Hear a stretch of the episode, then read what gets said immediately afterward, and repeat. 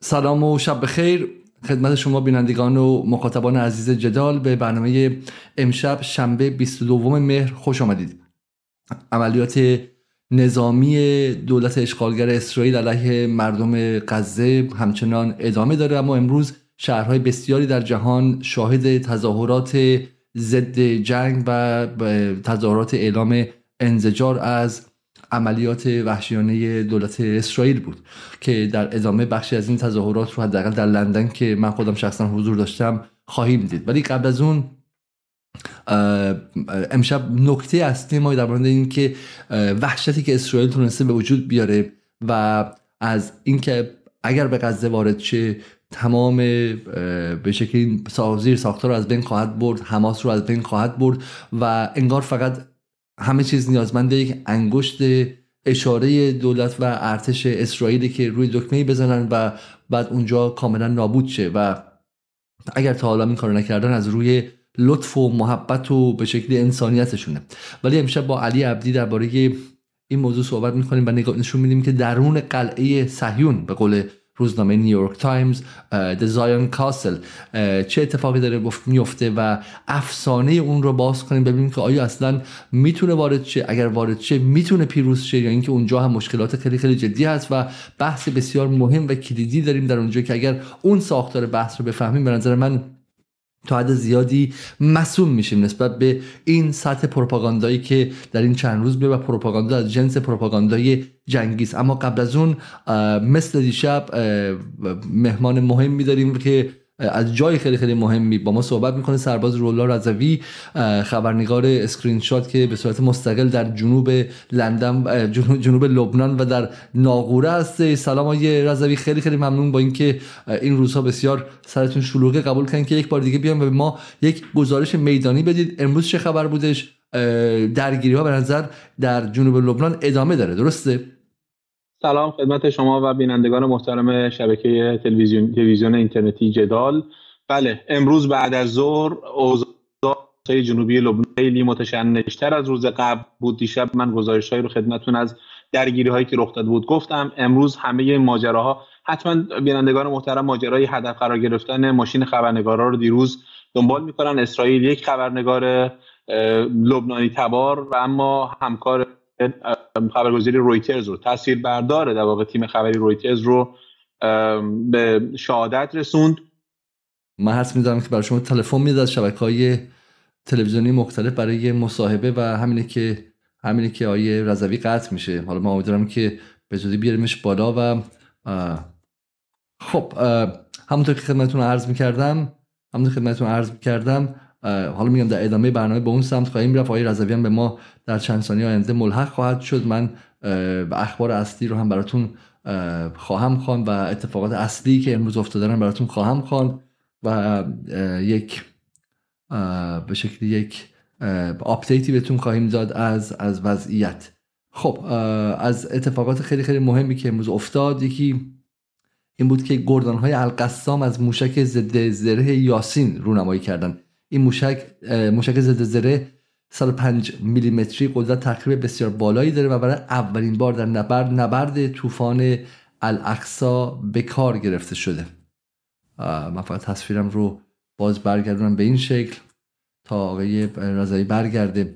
دومین خبر این که وزارت وزارت خارجه قطر و کویت اعلام کردن که با هر شکلی از جابجا کردن فلسطینی ها مخالفت کردند و مخالفم و خواستار رفع سریع محاصره غزه و تأمین کامل امنیت و کمک های بشردوستانه برای مردم غزه شدن. مهمه که در قطر و کویت خیلی خیلی محکم اینجا ایستادن و در تفاوتشون با دولت های مثل بحرین و امارات که چون دنبال عادی سازی رفتن انگار زبونشون هم در این روزها موش خورده و حتی یک کلمه اعتراضی نمی‌تونن بگن. خبر بعد این که تلاش آمریکا برای گشودن گذرگاه رفح برای انتقال ساکنان غزه به مصر ادامه داره. آمریکا هم در اینجا داره سعی می‌کنه که عملا در پاکسازی غزه به اسرائیل کمک کنه به واسطه اینکه می‌خواد کمک بشردوستانه کنه و مردم رو خارج کنه. اما خارج کردن از اونجا چه معنایی داره؟ به قول یکی از ساکنان غزه زنی به نام بیان امروز گفته بود که ما اشتباه پدر بزرگ همون در روز نکبه نخواهیم کرد و از اینجا خارج نخواهیم چون چون می‌دونیم که تا آخر عمر بعد آواره باشیم. اما مردم غزه چنین مطالبه ای ندارند و فقط می‌خواهند آب و غذا و دارو وارد غزه شه همزمان ببخشید من حداقل آیه بسیار خوب. آیه عبدی رو من به برنامه اضافه کنم حداقل. خب سلام آیه عبدی شبتون بخیر. بسم الله الرحمن الرحیم. من خدمت شما و همه عزیزان که برنامه امشب رو می‌بینن عرض سلام و ادب دارم. بسیار خوب. آیه عبدی حالا ما سعی کردیم که با جنوب لبنان با سرباز رولا رضوی گفتگوی مستقیم بگیریم که حالا به شکلی قسمت نبود و نتونستیم ولی شاید بعد نباشه با شما حداقل خبرهای روز رو مرور کنیم تا اینکه بریم سر خود برنامه امشب. امروز خبرهایی که شما دیدید من داشتم خبرها رو میخوندم. من خبرها رو تموم کنم و برگردم سراغ شما. خبر بعدی این که همزمان با رجزخانی گردانهای القسام برای نیروهای زمینی ارتش اشغالگر که می‌خواهند وارد عملیات زمینی در غزه شوند. تلاویب اشدود اسقلان از سمت غزه راکت باران شدن و آژیر قرمز در جلیلی و بلندی های جولان به صدا در آمدن اخباری هم در رسانه اسرائیلی منعکس شده که در کابینه جنگ اضطراری اختلافات عمیقی بر سر طرح حمله زمینی ارتش اشغالگر به غزه وجود دارد. در صورت یه بخش عمده از اخبار امروز درباره همین بحث ورود دیگه درسته؟ یعنی الان نفس ها در سینه حبس شده و همین منتظرن که آیا واقعا بالاخره اسرائیل وارد میشه نمیشه. امشب یه در واقع موج ای رو انداختن فراخوان و به نیروهای زمینی هوایی دریایی آماده باش 100 درصد داده شده برای آمادگی ورود به غزه. این فکر می‌کنم طی هشت روز گذشته برای چند رسانه اسرائیلی دارن از ورود به غزه حرف می‌زنن ولی در عمل ما می‌بینیم اتفاقی نمیفته امروز ما دیدار نتانیاهو رو داشتیم از مقر لشکر 98 اسرائیل که همین فرماندهی جنوبی هست که غزه رو پوشش میده. تصاویری که منتشر شد چهره درب و داغون و در واقع متلاشی نتانیاهو رو داشتیم. که خیلی سعی می‌کرد خودش رو آروم نشون بده به سرباز اسرائیلی. و در واقع یه جور شواف تکراری بود که ما قبل از این هم تو نبردهای گذشته مثل سارو الاحرار مثل سیف القدس مشابهش رو دیده بودیم. اما نشون می‌داد که فرمانده کل قوای اسرائیل که نتانیاهو باشه خودش خیلی اوضاع خوبی نداره اوضاع روبراهی نداره. تازه به تازگی عمل جراحی قلب بازم انجام داده و وضعیت جسمانی خیلی مناسبی هم نداره. به نظر میاد یکی از مهمترین اخباری که در رسانه اسرائیلی منعکس شد در واقع خبر نظرسنجی معاریف بود که امروز منتشر شد که بسیار تکان دهنده بود. یعنی عملا نتانیاهو یک دولت ورشکسته و نابود شده است. چون بر اساس این نظرسنجی الان اپوزیسیون در پارلمان چیزی نزدیک به 73 4 کرسی رو از آن خودش داره و نتانیاهو تقریبا به 43 4 کرسی تنزل کرده. یعنی حزب لیکود که در انتخابات 34 کرسی رو از آن خودش کرد الان به 19 یعنی کاملا دیگه دولت نتانیاهو و همپیمانانش سقوط کردن و هیچ راه نجاتی دیگه دیده نمیشه و عملا همین الان اگر انتخابات برگزار بشه گانس به راحتی می‌تونه با اطلاف با چهرهایی مثل لاپید یا لیبرمن دولت خودش رو تشکیل بده و حتی تنزل شدید نتانیاهو رو این شرک نشینا تا سطح فکر می‌کنم یه چیزی حدود 82 درصد که فاجعه است دیگه. چون می‌دونید بدنه اصلی حامیای نتانیاهو یه بخش عمده شرک نشین ها هستن و با این اتفاق عملا نتانیاهو کارش تمومه.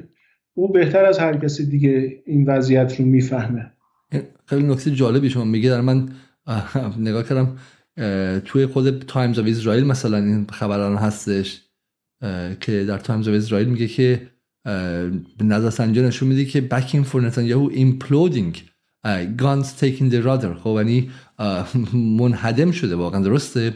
و یعنی واقع افت خیلی خیلی جدی کرد. شما در برنامه پریشان پیش بینی کردین که چه اتفاقی خواهد افتاد و حالا من فکر که بسیار خوب. شما پیش بینی کردین که چه اتفاقی خواهد؟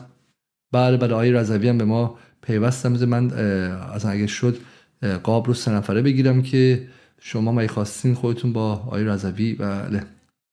خواهش می‌کنم. خب اگه میشه خیلی خیلی سریع برای ما یه گزارش میدانی بدید از جنوب لبنان. حالا آقای عبدی احتمالاً از شما سوالاتی خواهند داشت. خب برای اینکه جنوب لبنان به نظر میاد که قضیه مهمیه درسته؟ و و نقش تعیین یک از عوامل تعیین کننده است که اون دو طرف دارن رازمایی می‌کنن. ولی حزب الله مثل این گفته که اگر اسرائیل وارد غزه ما هم با اسرائیل وارد جنگ میشیم. تا جایی که من فهمیدم با اصلاح هم کنیم که اگه اشتباهه و برای همین دو طرف به هم دیگه موشک باران کردن. اما تا این لحظه گفته میشه که مهار شده باقی مونده. اگر شما به ما بگید چه اتفاقی میفته و چه چه حال و هوایی داره اونجا آیا یک تنش مهار شده و محدود یا اینکه نه؟ احساس می‌کنید که هر لحظه ممکنه به یک تنش تمام عیار تبدیل شه و به جنگ تبدیل شه. سلام مجدد خدمت شما خدمت جناب آقای عبدی عزیزی و بینندگان محترم.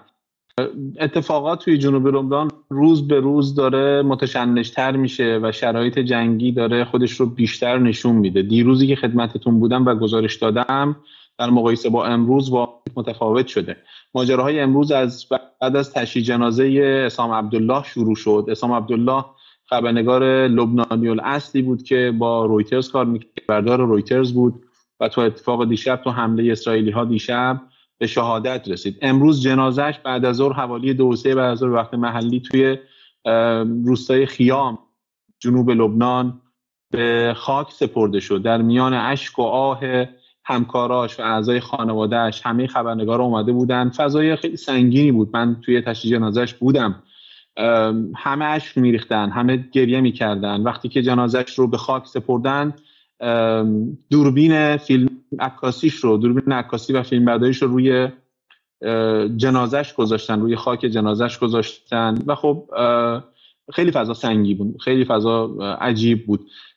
ساعتی بعد حزب الله دقیقا از منطقی حسب اطلاعی که من کسب کردن در همان حوالی همون جایی که اسام عبدالله به خاک سپرده شد پنج تا مقر نظامی اسرائیل در مزارع و تلال کفر شوبا که این دو نقطه در واقع جزی از اراضی لبنانی اشغال اسرائیل در اومدن هدف قرار داد. طبق آنچه که گفته شد با موشک های نقطه زد هدف و حزب اعلام کرد. این نکته خیلی حائز اهمیته و من می‌خوام پرندگان محترم رو جلب بکنم که اقدام و حمله سنگین امروز حزب الله که فکر کنم سنگین ترین حمله حزب الله توی این روزها بوده در انتقام شهدای رسانه‌ای در انتقام خون این خبرنگاران و این تصویربردارانی که به خاک و خون کشیده شدند انجام شد. این اهمیت هست که حتما دوستان دنبال کردن. رویترز خود خبرگزاری رویترز حتی حاضر نشد که اسمی رو از اسرائیل به میان بیاره. چه برسه به اینکه به حکوم بکنه. از خبرنگارانی که زخمی شد مال فرانس اگه اشتباه نکنم که اونها هم هیچ حرفی نیوردن. فقط جزیره خب به خاطر موضوع خیلی محکمی که سری ماجرا داره به پروپای اسرائیل طبعا پیچید و واکنش نشون داد.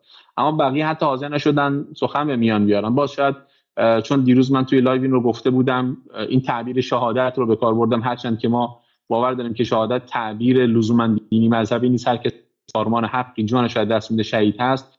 اما خب اسام عبدالله شهروند لبنانی شیعه بود که امروز به خاک سپرده شد. از اهالی منطقه همین خیام بود و مظلومانه به خاک و خون کشیده شد و خب حتما می‌دونید که اولین خبرنگاری نبودی که اسرائیلی ها اون رو به شهادت رسوندن. در پی حمله حزب الله و هدف قرار گرفتن پنج تا پایگاه اسرائیل ها هم واکنش نشون دادند حملاتی رو در نقاطی در جنوب انجام دادند طبق آنچه که گفته شد از نواحی که بهشون حمله شده پاسخ بده.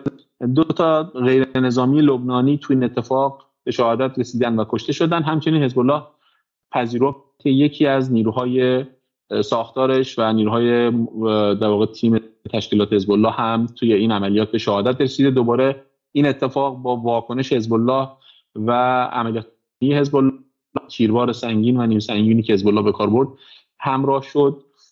و دیگه در نمای غروب دیگه این درگیری عملا خوابید و فضا کمی آرام شد. همه چیز برمیگرده به میدان زمینی و معرکه جنگ غزه. اما دیروز هم اعلام کردم تصریح و تاکید مجدد می‌کنم فضای کل ناحیه جنوب که من امروز شاید سه چهار ساعت تو این خط نوار جنوب مرز لبنان حرکتم و جاهای مختلف رو سر زدم فضای حاکم بر اونجا فضای آماده باشه هست. تمام سیگنال های منطقه‌ای هم حاکی از همین هست. موازی که جناب امیر عبداللهیان داشتن.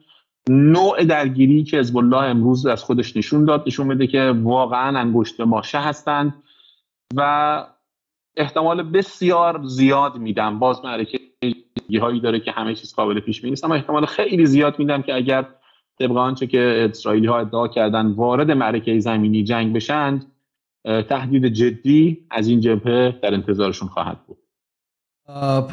پس در تا این لحظه حزب الله نشون داده که برخلاف اون که گفته میشه اگر قرار باشه که اسرائیل از خطی جلوتر بیاد حزب الله همونقدر به که از اون خط اون هم جلوتر خواهد رفت. اگر یک تیر اسرائیل بزن تا اینجا حزب الله همون یک تیر رو دقیقا زده اگه بیشتر نزده باشه. درسته؟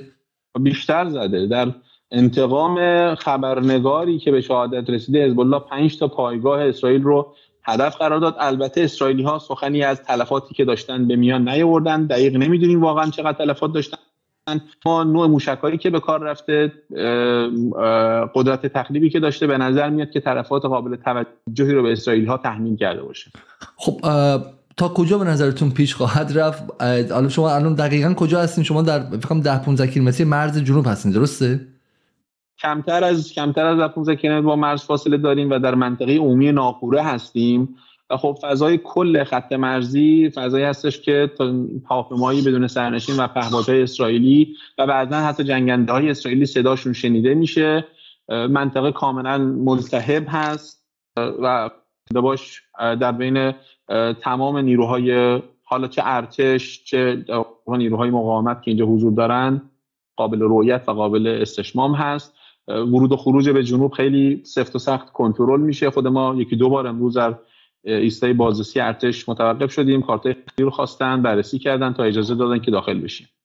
و و فضای مردم عادی چی؟ آیا نگران آغاز جنگ هستن یا همون سوالی که دیروز کردم خشمشون بیشتر یا ترسشون؟ ما در منطقه جنوب هستیم و خب فضای عمومی در منطقه جنوب همراهی بسیار زیادی رو با حزب الله داره. من دیروز ماشین رو دیدم که ماشین عروس بود. مردمی که تو قهوه خونه ها نشسته بودن توی رستوران های خودشون نشسته بودن. البته بعضی از روستاها هم بود که معلوم بود جمعیت روستا خیلی کم است یا رفتن بخش قابل توجهشون. اما در بخش هم کاملا فضا عادی بود. به زندگی خودشون داشتن ادامه می‌دادن. باید ببینیم و منتظر ساعت صفر احتمالی باشیم. بسیار خب حالا آیه عبدی هم اگر نظر از شما سوالی داشته باشه بزنید از آیه عبدی هم اضافه کنیم اینجا. آیه عبدی شما بالاخره روی بحث جنوب لبنان مسلطتر از من هستید. به نظرتون چه نکته ای رو ما در جنوب لبنان باید قشنگ رصد کنیم که بهمون کد مناسب رو بده؟ من سوالی که از آقای رضوی عزیز دارم اینه که آیا با مردم جنوب مصاحبه و گفتگو هم داشتن و اگر داشتن ارزیابی عمومی مردم جنوب رو چطور دیدن و انگیزه اونها رو چطور ارزیابی کردن برای ورود به عرصه نبرد؟ من با مردم جنوب فرصت مصاحبه نداشتم چون تو این دو سه باری که آمدیم خودمون رو به نقطه های در واقع مرزی رسوندیم و امکان گفتگو با مردم نبود. اما دیروز در تجمعی که در شهر لبنان در بیروت در برابر مقر سازمان ملل در واقع انجام شد شرکت کردم و با آدم های مختلف صحبت کردم. تو گزارش میدانی هم که در اسکرین شات آماده کردیم و منتشر میشه منتشر شده اونجا گروه های مختلف مردمی رو اونجا دیدم. خب دیگه شما بهتر می‌دونید که بیروت دیگه جنوب لبنان نیست. بیروت جایی هستش که اقوام و مذاهب و گرایش سیاسی مختلفی وجود دارن و حضور دارن. خب فضای همه در همبستگی با فلسطین خیلی پررنگ و واضح بود. این گذاری هست که من به سراحت میگم. همطور که شما بهتر می‌دونید حزب الله مخالفینی رو هم در لبنان داره. بله. اما اما جو حاکم ناظر به کشتار و بذارید من تعبیر کشتار رو به کار نبرم و تعبیر نسل کشی رو به کار ببرم و تعبیر تصفیه نژادی رو به کار ببرم چون این تعبیری هست که از امروز دیگه اکتیویست های غربی هم بارها مندم استفاده می‌کنن و واقعیت حاکم بر نوار غزه هم همین هستش. ماجرای تصفیه نژادی که در غزه داره رخ میده و قتل عام گسترده که داره در نوار غزه رخ میده خون همه رو به جوش آورده و این محصور به فقط نیروهای حزب الله نیست. دیروز هم اشاره کردم به درگیری های مرزی که مرزی که ارتش داشت و شما فکر کنم خوب می‌دونید که معنی درگیر شدن ارتش با اسرائیل در منطقه جنوب چه می‌تونه باشه و فضای حاکم رو به چه صورت تغییر می‌کنه. این آن چیزی بود که من تونستم توی این بحبوه از بازخورد های مردمی به دست بیارم و باهاش رو برو بودم تشکر می‌کنم. زوی سوال دیگه ای نداشتم از خدمت ایشون. متشکرم. متشکرم. سلام. بسیار حالا من این بیانیه که آقای رضوی گفتن من پیدا کردم اینجا به شما نشون میدم. واقعا واقعا باور نکردنی و حیرت آوره. بیانیه رویترز طوری حرف زدی که مثلا انگار این خبرنگارش به اساس چه می‌دونم مثلا سائقه به سرش خورده و مرده و این شاید بعد نباشه با هم دیگه نگاه کنیم که اینها چقدر آقای علیزاده من یه سوال الان به ذهنم رسید از آقای رضوی. دلیل یعنی اون چیزی که الان بین مردم جنوب خانواده همین شهید در واقع خبرنگار. این دلیل حمله اسرائیلیا به این خبرنگارا چی بوده؟ برای چی اقدام به قتل اینها انجام دادن؟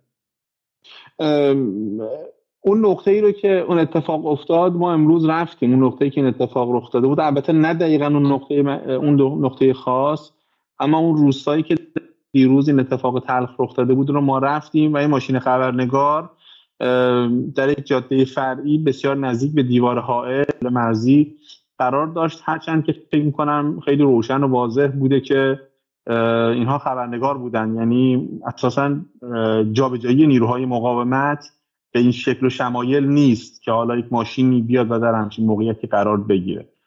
من با خانوادهشون صحبت نکردم. البته توی مراسم خاکسپاری که امروز بود همه حضور داشتن. نماینده حزب الله هم حضور داشت و خانوادهش رو هم دیدم که در کنار نماینده حزب الله اونجا بودند.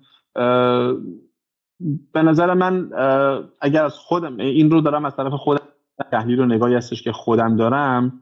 ماجرای هدف قرار گرفتن خبرنگارها چیز جدیدی نیست.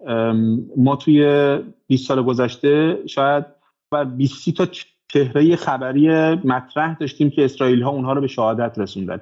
یعنی اقلا هر سال اینا یه دونه به شکل متوسط خبرنگار مطرح رو اسرائیلی ها به شهادت رسوندن. دیروز اسلام عبدالله بود به همراه 6 تا خبرنگار دیگه که زخمی شدند. 6 هفت خبرنگار دیگه که با جلیره که من تن اونها بوده و اونها تکه تکه شده بودن حاضر شدند. سال گذشته ماجرای شیرین ابا عاقله بود خبرنگار آمریکایی فلسطینی تباری که خب با گلوله مستقیم به سر به شهادت رسید.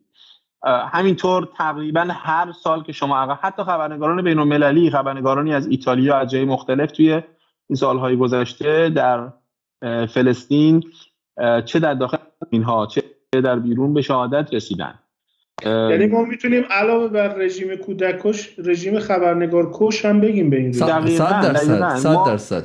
ما با رژیم خبرنگار کش رو به رو هستیم. رژیمی که ماشین گار رو و جلیره پرس رو حالا ما اینا رو میپوشیم. و اما خب از باب اینکه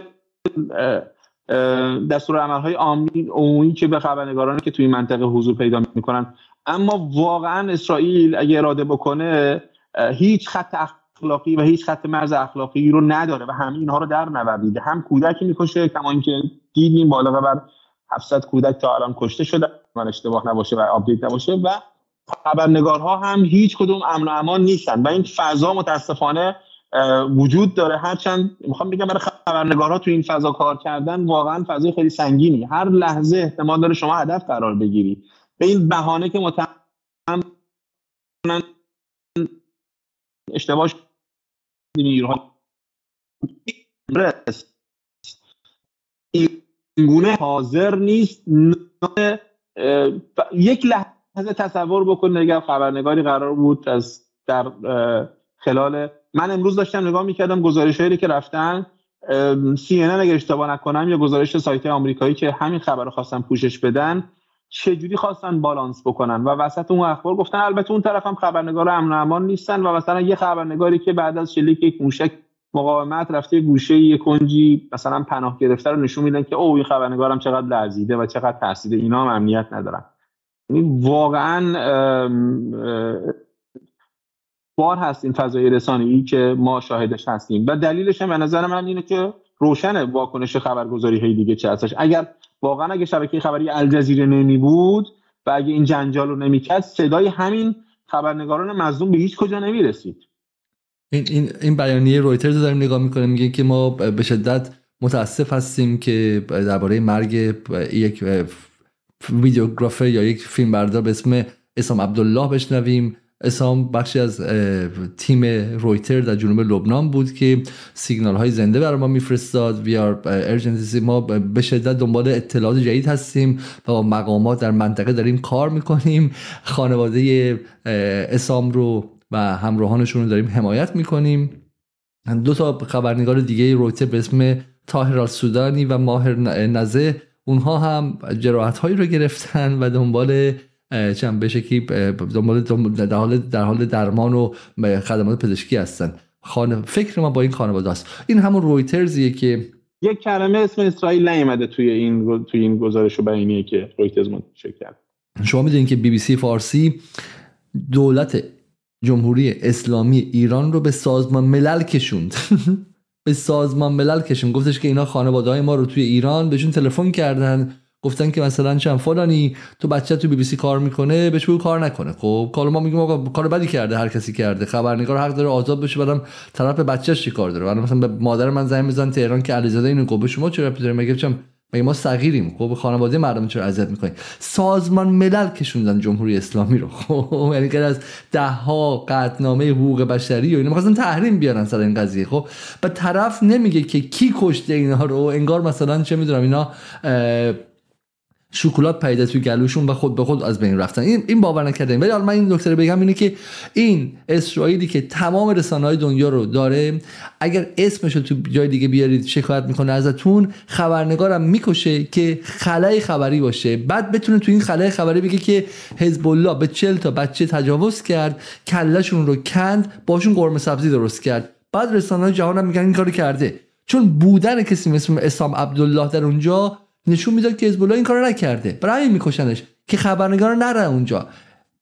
دولت اسرائیل از شفافیت منزجره. بعد میگن که دموکراسی خاورمیانه. حکومتی که اتفاقا با عدم شفافیت با عدم خبررسانی با پروپاگاندا داره زندگی می‌کنه. ذره هم به رسانه آزاد اعتقاد نداره. خب مثل چهار تا رسانه چند پرزرق و برق گذاشته اونجا که بلدن چگونه دروغ بگن بهش رسانه آزاد. بگیم بهش کجا رسانه آزاد داره اونجا؟ ای کار شما تصویر نمی‌دونم دیروز پخش کردی ای کار شما تصویر چون ماشین این تیم خبری که هدف قرار می‌گیره دوربین روشنه. دوربین روشن داخل ماشین. وقتی اون خبرنگار زن اگر اشتباه نکنم خبرنگار الجزیره بود جفت پاش می‌خوره و فریاد داره می‌زنه. حس این فیلم رو کاش شما پخش بکنید فیلم توی شبکه مجازی منتشر شده. فیلم فاجعه بار اتفاق دیشب هست که پاهاش حس نمی‌کنه و داره زجه می‌زنه و از روی زمین بلندش می‌کنن. این به همه حتی تا این صحنه مخابره شده و بعد آب از آب دنیا تکون نمی‌خوره. یعنی، داریم در مورد خبرنگار شبکه مطرح و بین المللی رویترز حرف می‌زنیم. خبرگزاری رویترزی که ادعا داره. توی روز روشن جلوی چش همه دنیا و در برابر دوربین ها و فیلم هم منتشر میشه و آب از آب و این و حزب الله داره جواب این جنایت رو میده. حزب الله از کنار هم نمی این خیلی حائز اهمیته. این این رو من در چشمان دوستان و عزیزان اسلام عبدالله که امروز سر جنازش بودن اون لحظه که ما بودیم عملیات اتفاق نیفتاد نیفتاده بود.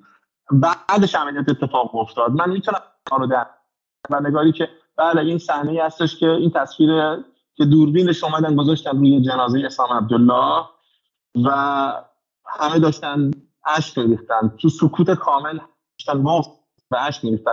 من به نظرم این بغض بیشتر به خاطر تنها بودن جریان خبری دنیا وقتی در برابر رژیم اسرائیل قرار می‌گیره هستش. احساس می‌کنم اگه قرار باشه جنات این رژیم رو بیان بکنن دیگه کسی حرفشون رو نمیشنوه. دیگه همه غول ها و کارتل های رسانی به کناری و اونها رو سانسور می‌کنن و ترجیح میدن که حرفی ازشون به میان نیارن. من اصخایی می‌کنم. باید فضا رو برای گزارش بعدی بتونم آماده بکنم. خیلی خیلی ممنون و امیدوارم که مواظب خودتون باشین و برای شما اتفاق نیفته. ولی واقعا اصل یعنی خیلی حالا من تو این چند روز شما احتمالاً خودتون دیدین که خیلی دوستان میگن ما می‌خوام بریم لبنان می‌خوام بریم اسرائیل می‌خوام می‌خوام بریم غزه می‌خوام بریم فلانجا در حالی که واقعا یه بخش از جنگ در عرصه رسانه اتفاق میفته خب. یه بخش مهم جنگ بزرگتر تو رسانه است. انصافا جنگ بزرگتر تو عرصه رسانه است. وقتی این دروغ هایی رو که دارن میگن میشنویم من جنگ اگر کسی شما گفتید اگر کسی می‌تونه بیاد و خوب انجام بده حتما خودش رو برسونه. اگر نه کمک بکنه به این که روایت های درست به گوش هر چقدر از مخاطبینی که دور بر یک نفر هم به غزه امروز ما ذهن های مخاطبین ما هستش. ذهن های مخاطبین ما داره اشغال میشه و داره بمباران میشه. آدمی که به هر دلیلی احتمال داره از یک چیزی ناراحت باشه اما کنه نمی‌خواد اینها رو بشنوه و هر تحلیل بیپای و اساسی رو میپذیره الا تحلیل ساده و روشن این که این مردم برای احقاق کمترین حقهاشون ایستادن و دارن تاوان این حق خواهیشون رو میدن. نه کسی اینها رو تحریک کرده نه کسی به اینا گفته برید این عملیات رو انجام بدید. اینا از سر شرایط بغرنج انسانی که باش روبرو بودن به این اضطرار رسیدن که واکنششون میدن. مثل هر انسان دیگه ای که در برابر یک دزد چاقوکش میاد واکنششون میده و الان دارن اینگونه قتل عام میشن و به جای اینکه ما صدای اونها رو اکو کنیم بازنشر بدیم بعضا بعضی اوقات حالا اولا بعضی متاسفانه به توجیه برای جنایت که اسرائیلی ها دارن. جنگ اصلی و قطعا جنگ بزرگتر جنگ رسانه هستش که تو ذهن ها و قلب های ما داره رقم بسیار خوب. من قبل شما بریم فقط من معرفی کنم که آقای روح الله رضوی و همکارشون آقای سمسامی رسانه‌ای به اسم اسکرین شات که من فقط اینجا رو بتونم ببندم اینجا صداشو بله بله. بسیار خوب. بسیار خوب. صدا رو ببندم. این در یوتیوبشون به اسم youtube.com خط مایل Screenshot Persian می‌تونید که ویدیوهاشون رو ببینید و کلا در اینستاگرام هم برخلاف من که نمی‌تونم هیچ وقت حضور داشته باشم ویدیوهای خیلی خیلی خوبی می‌ذارن. هم ویدیوهایی که در واقع توضیح مسائل روز شبیه ویدیوهای کوتاه الجزیره است. همین که الان در حال حاضر ویدیوهای میدانی واقعا توصیه می‌کنم که برید و عضوش بشید ازشون حمایت کنید جز رسانه های خرده بسیار بسیار بسیار فعال و بدون هیچ گونه کمک دولتی و غیره روی پای خودشون ایستادن و واقعا با کمک به شکلی مخاطبه که چنین رسانه می‌تونن دوام داشته باشن ما در جدال همیشه گفتیم که ما همه باید یک خانواده بزرگ از رسانه های خرد باشیم و اسکرین شات احتمالا یکی از مهمتریناشونه چون همه جا حضور داره و واقعا خستگی ناپذیر. و همین تقاضا می‌کنم من بالام سعی می‌کنم که لینک رو بذارم برید و در یوتیوبشون عضو باشید و امیدوارم خودشون در یوتیوب بیشتر فعال باشن که کمتر مورد سانسور اینستاگرام و غیره قرار بگیرن. خیلی خیلی ممنون های رضوی و شب شما بخیر و صحبت می‌کنیم با هم بزنیم متشکرم. علیزاده ممنونم. شما شب شما بخیر. مراقب خودتون باشین. ما دعا می‌کنیم که انشالله با سلامت برگردیم. امیدواریم جنگ تمام بشه و همه با امن و امان برگردن به خونه خودشون. خب آیه عبدی بریم سر برنامه امشب. پس حالا از آیه رضوی که خدافزی کردیم آیه علیزاده ما با بخش دیگری از توانمندی های این اخلاقی ترین ارتش دنیا باز هم آشنا شدیم. نه آشنا بودیم میگه سر شیرین ابو عاقله و غیره خیلی عمدن نقطه زنی می‌کنه. نقطه زنی می‌کنه که میدان خالی شه از رسانه ها و خیلی خیلی هوشمندانه و خیلی آمدانه خبرنگار کشی می‌کنه برای اینکه بعدا حالا من شاید در ادامه برنامه نشون بدم. این داستان این که چل تا بچه کشتن اصلا شما نمی‌دونید چقدر محوری بود. چقدر محوری بود خب؟ برای همین این در خل در نبودن روزنامه‌نگاری که می‌تونه چنین دروغهایی بگه و روزنامه‌نگار هم جواد نباید جرأت کنه بره اونجا اتفاقات آقای علیزاده منو همیشه یاد یک جمله که به لحاظ ادبی خیلی فاخره ولی بسیار هم عمیق هست. از شهید آوینی میندازه. که نوشته بود خیلی جمله عجیبیه که در جهانی که عدالت, رو عدالت را قدرتمندان تفسیر می کنند و دهانی جز دهان ماهواره ها گشوده نیست مظلومیت قربت و مظلومیت مردم فلسطین مطلق قربت و مظلومیت است. یعنی از یک طرف عدالت رو در دنیای امروز ما قدرتمندان و مستکبران دارن تفسیر می‌کنن و از طرف دیگه مطابق همون تفسیر این ماهواره ها هستن دارن از هم رو مهندسی می‌کنن. حالا تازه آوینی این رو سال مثلا 72 71 بر گفته باشه که ابتدای ماهواره است. یعنی نه از توییتر خبر داشته نه از اینترنت خبر داشته نه از شبکه های اجتماعی و اینستاگرام خبر داشته. در همون ابتداشی که تازه به شکلی وحشت همون میزان تکنولوژی که هست به شکلی آوینیو گرفته و خیلی همون درست گفته. ولی واقعا واقعا همین امروز در این تظاهرات لندن هم معلوم بود. یعنی این که چگونه این دروغ هاشون میگه. میگم برای اسرائیل ارتشی عمیقا هیبریدی و عمیقا روانی رسانه‌ای سیاسی مالی و همه اینها رو با هم دیگه داره. برگردیم سر بحثمون آیه عبدی. حالا به این بحث رسانه‌ای باز می‌رسیم. پس پس شما معتقدین که نتانیاهو در وضع بسیار شکننده قرار داره. گانس ممکنه که بخواد بیاد بالا و حالا اون تصاویر از به از تایمز و اسرائیل من دوباره نشون میدم که مخاطبان به یاد بیارن قضیه رو. چیزی حدود 82 درصد دولت رو مقصر اعلام کردن و 56 درصد در واقع اعلام کردن که آقای نتانیاهو دیگه شایستگی نخست وزیری رو نداره. 28 درصد در لیکود اعلام کردن که دولت در واقع دیگه شایستگی ادامه کار رو نداره. یعنی شرایط شرایط بسیار بغرنجیه. حالا من یه نکته جالبی به ذهنم رسید. من پیش از اینکه خدمت شما برسم تو یکی از گروه هایی که نخبگانی هم هست دارن گفتگو می‌کنن دیدم هنوز بحث بر سر اینه که عملیات طوفان الاقصا فالس فلگ اسرائیلی ها و آمریکایی ها بوده. من هنوز داشت با خنده داشتم کردم. می‌خوایم امشب چه بحثی بکنیم؟ هنوز در بعضی گروه ها دعوا سر اینه که در واقع این ماجرا فالس فلک بوده یا توطعه بوده یا پروژه بوده که ما در قسمت قبل جواب دادیم. من یاد یه داستانی انداخت. حالا برای که شروع بکنیم برای تلطیف فضا بعد میگن زمانی که صلاح الدین ایوبی بیت المقدس رو کرده بود که بیت المقدس بشه از داخل بیت المقدس خبر آوردن. یعنی دنبال این بود ببینن اون داخل چه خبره. اینا محاصره شدن عزم و اراده برای جنگ دارن تسلیم می‌خوان میشن چیکار می‌خوان می‌کنن برای صلاح الدین خبر بودن گفتن در کلیسای جامع بیت مسیحی ها گرد هم اومدن و یک منازعه ای شکل گرفته. صلاح الدین گمان کرد این منازعه بر سر ارتش سینه که حالا اونجا دارن بحث می‌کنن که جلو صلاح الدین بیست گفتن نه آقا دعوا سر این نیست. دعوا سر اینه که اون نیزه که بر مسیح خورد بر مسیح یا بر لاهوت مسیح. صلاح الدین خندش گرفت دستو داد یه سنگی در یکی از این منجنیخ ها گذاشتن و گفت این منجنیق رو بزنید تو رو شلیک کردن خورد به کلیسا. گفت حالا برید بهشون بگید هم بر لاهوت مسیح خورد هم بر ناسوت مسیح خورد. حالا ما دعوا ببینید فضای میدانی کجاست و چه وضعیتی داره. بعد بعضی دوستان تو گروه ها دارن هنوز سر این دعوا می‌کنن که بحث می‌کنن فالس فلگ بود یا نبود بالاخره. نه یکی از دلایلی که من حالا یه ویدیویی هست شاید بعد نباشه با هم دیگه تیکشو ببینیم. خب من داشتم یکی از تو این تظاهراتی که دوستان قدیم و یکی از اساتید فلسفه رو دیدم که حالا قبلا با هم دیگه همکار بودیم و توی یادم انگلیسی گفتم که این به اساس این مصاحبهش گفتم کورنل وست که شما شاید بشناسید یکی از متفکران مهم حالا به شکلی پسا استعماری و خوشفکر غربم هست. توی این برنامه برنامه خب برای شما بزنم بذارم شاید بهتر باشه. برنامه Fox News دعوت شده بود و باش مصاحبه ای کرده بودن. این مصاحبه خب خیلی خیلی جالبه از این نظر که premise یا مقدمه ای که از کورنل وست پرسیده میشه رو شما گوش کنید متوجه میشید متوجه جهان عجیب غریبی زندگی می‌کنید من فکرم که این رو شاید من اووردم یا نه هنوز من این رو نیاوردم مثل اینکه. بسیار خوب. و واقعا اون مجری ازش می‌پرسه که تو چطور از اسرائیل دفاع می‌کنی یا فلان می‌کنی اینها؟ و و بعد به کورنل وست میگه که ولی اینا چهل تا بچه رو کشتن. چهل تا بچه رو کشتن. تو چطور می‌تونی این کار رو انجام بدی؟ درسته؟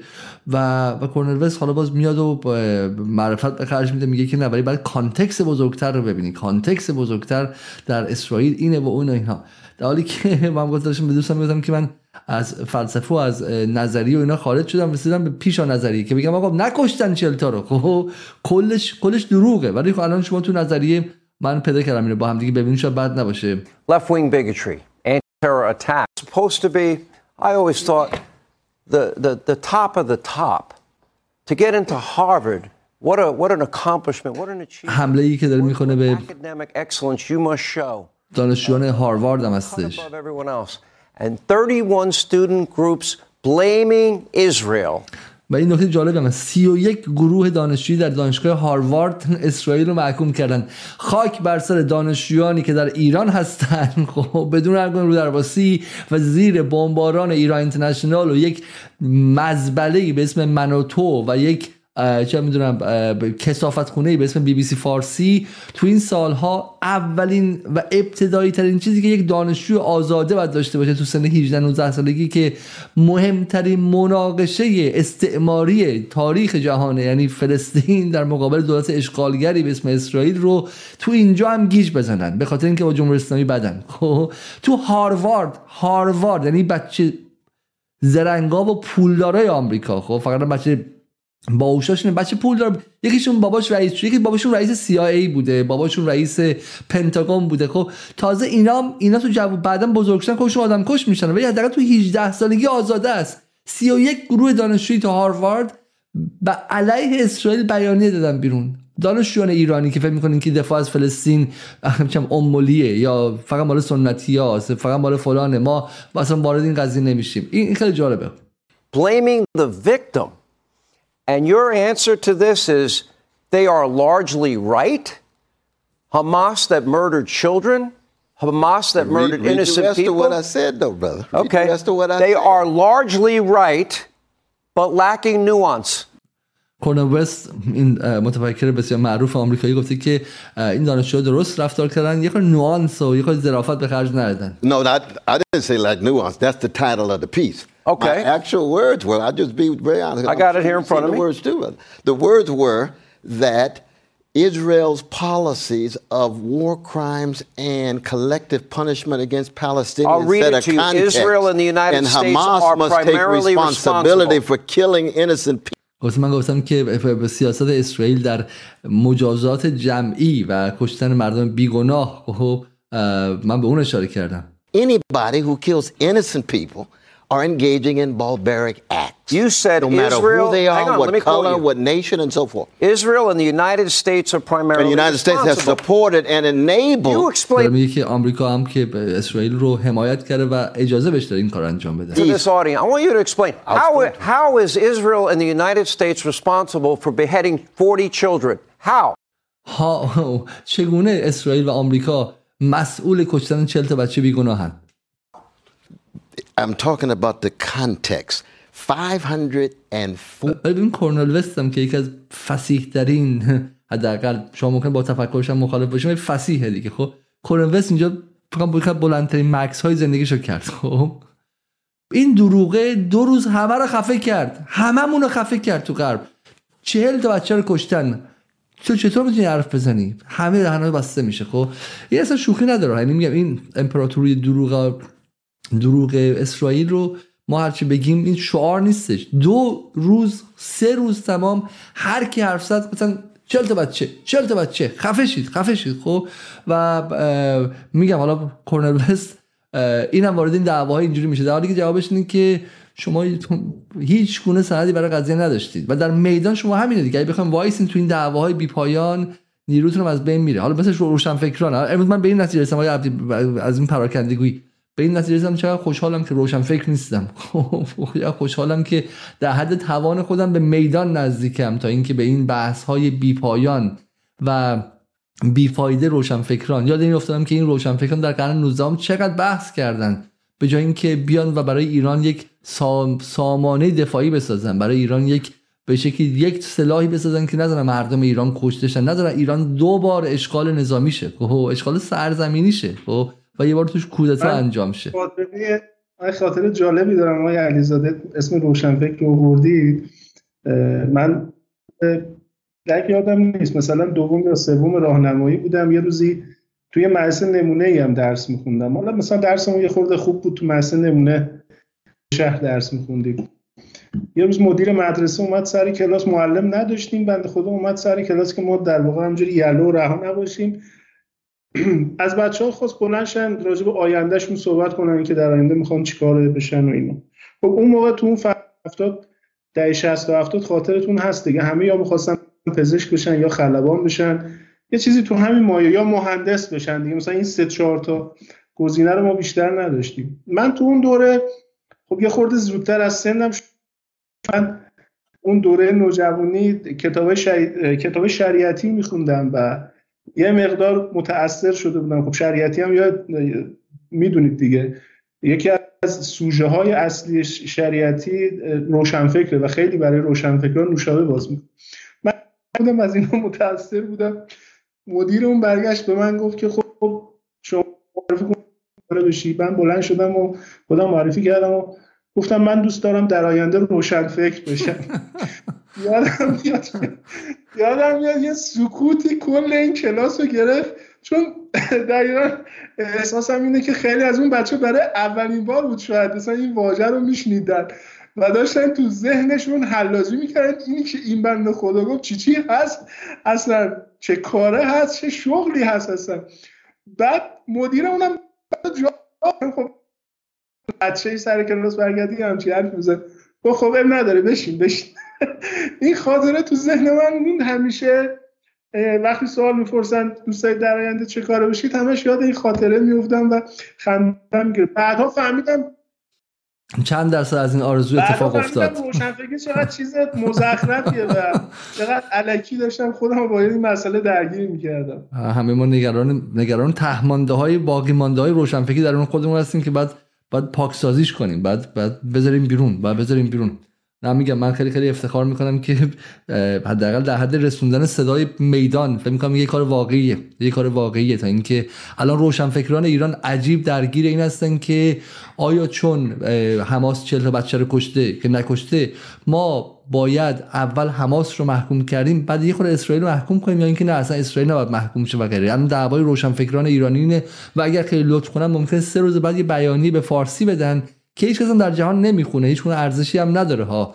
ولی ممکنه یه بیانیه بیاد به اسم قانون مثلا چه می‌دونم مترجمان کم نویسنده فلانجا و فلانجا و بر خودشون هم احساس می‌کنن که به چه موضع گرفتن. و همه دنیا منتظر موضع اینها بودش دیگه. خب همین زمان که در اتفاق میفته مقاومت تو سری آدم هایی که از نظر اینها سری بی سواد وحشی عقب مونده بدوی هستن دارن قدم به قدم به قدم از اینکه جلو میرن و مانع از این میشن که مانع از این میشن که یه جهان روشنفکر متمدن غربی یک ملت رو با پاک کن از روی زمین پاک کنه.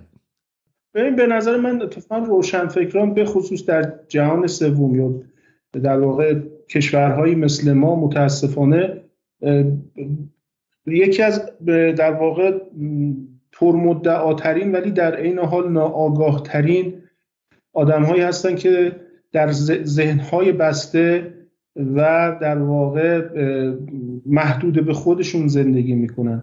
و برخلاف تظاهری که به در واقع دعوت می‌کنن دیگران رو به دانایی خودشون فقط تظاهر به دانایی می‌کنن. باز ارجاع میدم به شهیداوینی جمله خیلی عمیقی داره. میگه تظاهر به دانایی هیچگاه جای دانایی رو نمی‌گیره. و وقتی خودش مثال می‌زنه میگه منم در دور جوانی به این بیماری بودم. و همش سعی می‌کردیم تظاهر به دانایی بکنیم به جای اینکه دانایی رو پیشه بکنیم و دانایی صرفا سواد نیست دانایی صرفا خوندن کتب ترجمه ای نیست دانایی صرفا آگاهی به تئوری های رایج علوم اجتماعی یا علوم انسانی نیست. دانایی فهم صحیح در واقع اصول و ارزش های حاکم بر زندگی انسان ها و پیدا کردن مسیر یک های حق و باطل که اگر انسان بتونه تو این مسیر قدم بزنه می‌تونه به دانایی برسه. وگرنه هر چیز دیگه ای که مانع این راه بشه هر اسم قشنگی هم که داشته باشه دیگه دانایی نیست.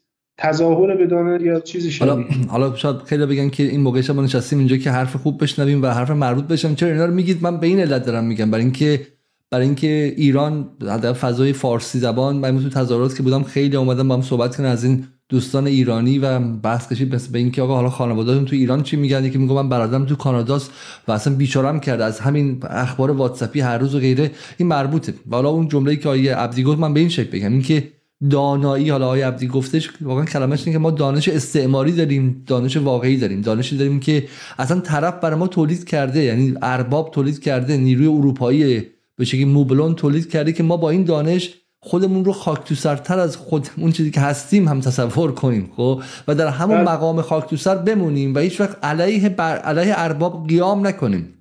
هیچ بلند نشیم خب؟